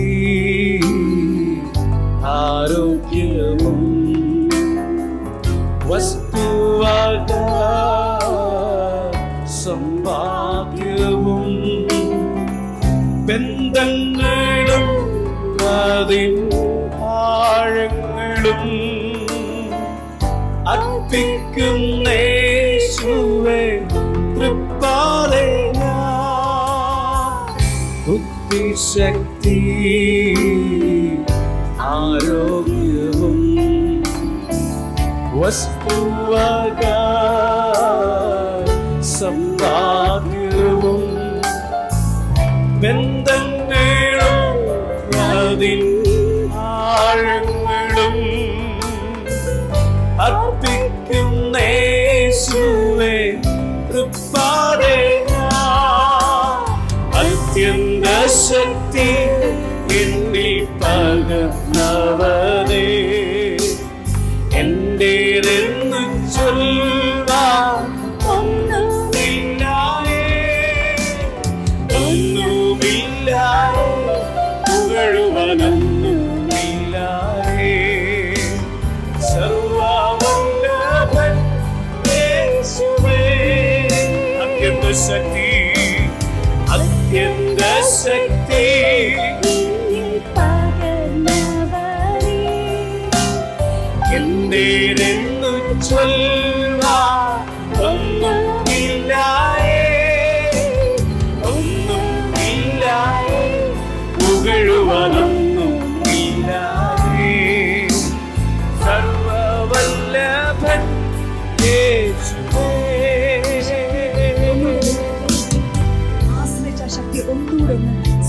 ഈ അതിന്റെ ശക്തിയാ നമ്മുടെ ഹിംപാത്രങ്ങളെ ഇന്ന് പ്രാപിക്കേണ്ട വിടുതലുകൾ ഒന്നും നഷ്ടമായി പോകാതെ അതിന്റെ പൂർണ്ണ ആഴത്തിൽ അത് പ്രാപിച്ചെടുക്കാൻ ഓരോരുത്തരും ആഴത്തിൽ ആ പാട്ടൊന്ന് പാടിയാട്ട് ആ അത്യന്ത ശക്തി എൻ്റെ അകത്തുനിന്ന് പകർന്ന് ഞാൻ അതിനകത്തുനിന്ന് പുറത്തു വരുവാൻ, ആ സ്ട്രോങ് ഹോൾഡ് ശത്രു ഇട്ട ആ തകർച്ചകൾ, ആ മുറിവുകൾ ഉണങ്ങി അത്യന്ത ശക്തിയാ ഒരു രൂപാന്തരം പ്രാപിച്ച് പുതുക്കപ്പെട്ട അനുഭവത്തിൽ ഈ ഹോളിനകത്തുനിന്ന് പുറത്തു വരുവാൻ, നമ്മളൊരു പുതിയ ജീവിതത്തിനകത്തുനിന്ന് കടക്കുന്ന അനുഭവത്തിലോട്ട്, ഇതുവരെ പോയതുപോലെയല്ല പുതിയൊരു അനുഭവത്തിലോട്ട്, ഇതുവരെ പോയതുപോലെയല്ല ഒരു പുതിയ സ്വാതന്ത്ര്യത്തിലേക്ക് വരത്തക്കതുപോലെ ദൈവശക്തി അകത്ത് വ്യാപരിക്കുവാൻ ആ പാട്ട് ഒന്നോടൊന്ന് പാടിയാട്ട്. എന്റെ എല്ലാ നീട്ടങ്ങളും ലോകം തന്ന മുകുടങ്ങളും സ്ഥാനങ്ങളും അതിൻ പാലങ്ങളും അർപ്പിക്കും യേശുവേ തൃപ്പാദേ. ഞാൻ എന്റെ എല്ലാ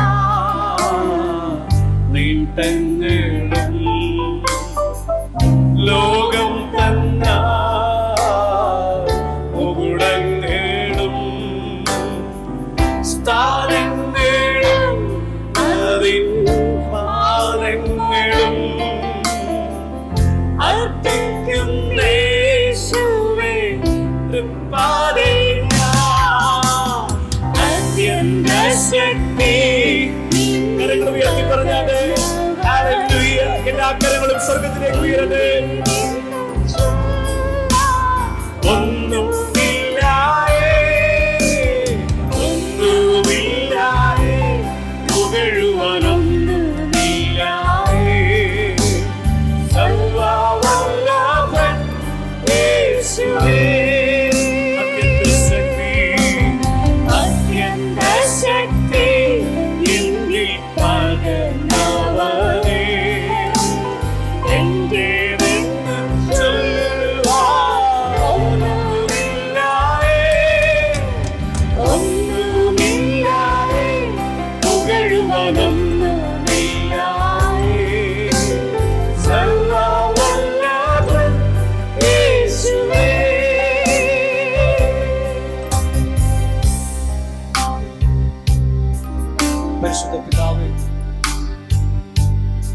പകലിൽ ഞങ്ങളെ കേൾപ്പിച്ച നല്ല ദൈവത്തിന്റെ വചനത്തിനായി, ദൈവശബ്ദത്തിനായി ഞങ്ങൾ അന്വേഷിക്കുന്നു.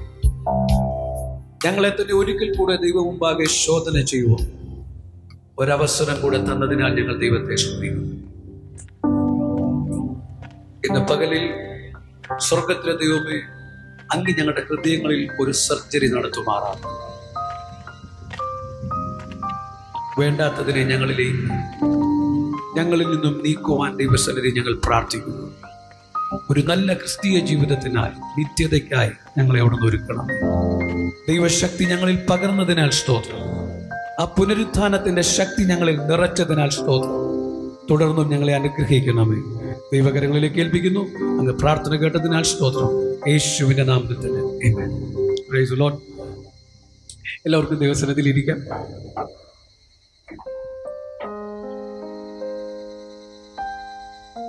സന്തോഷമുള്ളവരെല്ലാം ചേർന്ന് ദൈവത്തെ ഒന്ന് സ്തുതിച്ചാട്ടെ. ഹല്ലേലൂയ. Praise the Lord. ഇതുവരെ സോൾ ഹീലിംഗ് സെഷൻ ആയിരുന്നു. തുടർന്ന് ദൈവവചനത്തിൽ നിന്നും നമുക്ക് ശ്രമിക്കുവാൻ സമയമുണ്ട്. കർത്താവിന്റെ ദാസൻ കുര്യൻ പാസ്റ്റർ ദയവായി മുൻപോട്ട് കടന്നു വരണം. കുര്യൻ പാസ്റ്റർ മുൻപോട്ട് കടന്നു വന്ന് ദൈവത്തിന്റെ വചനത്തിൽ നിന്നും ശുശ്രൂഷിക്കും. കരങ്ങളെ അടിച്ച് ദൈവദാസനെ സ്വാഗതം ചെയ്താട്ടെ. Praise the Lord Jesus.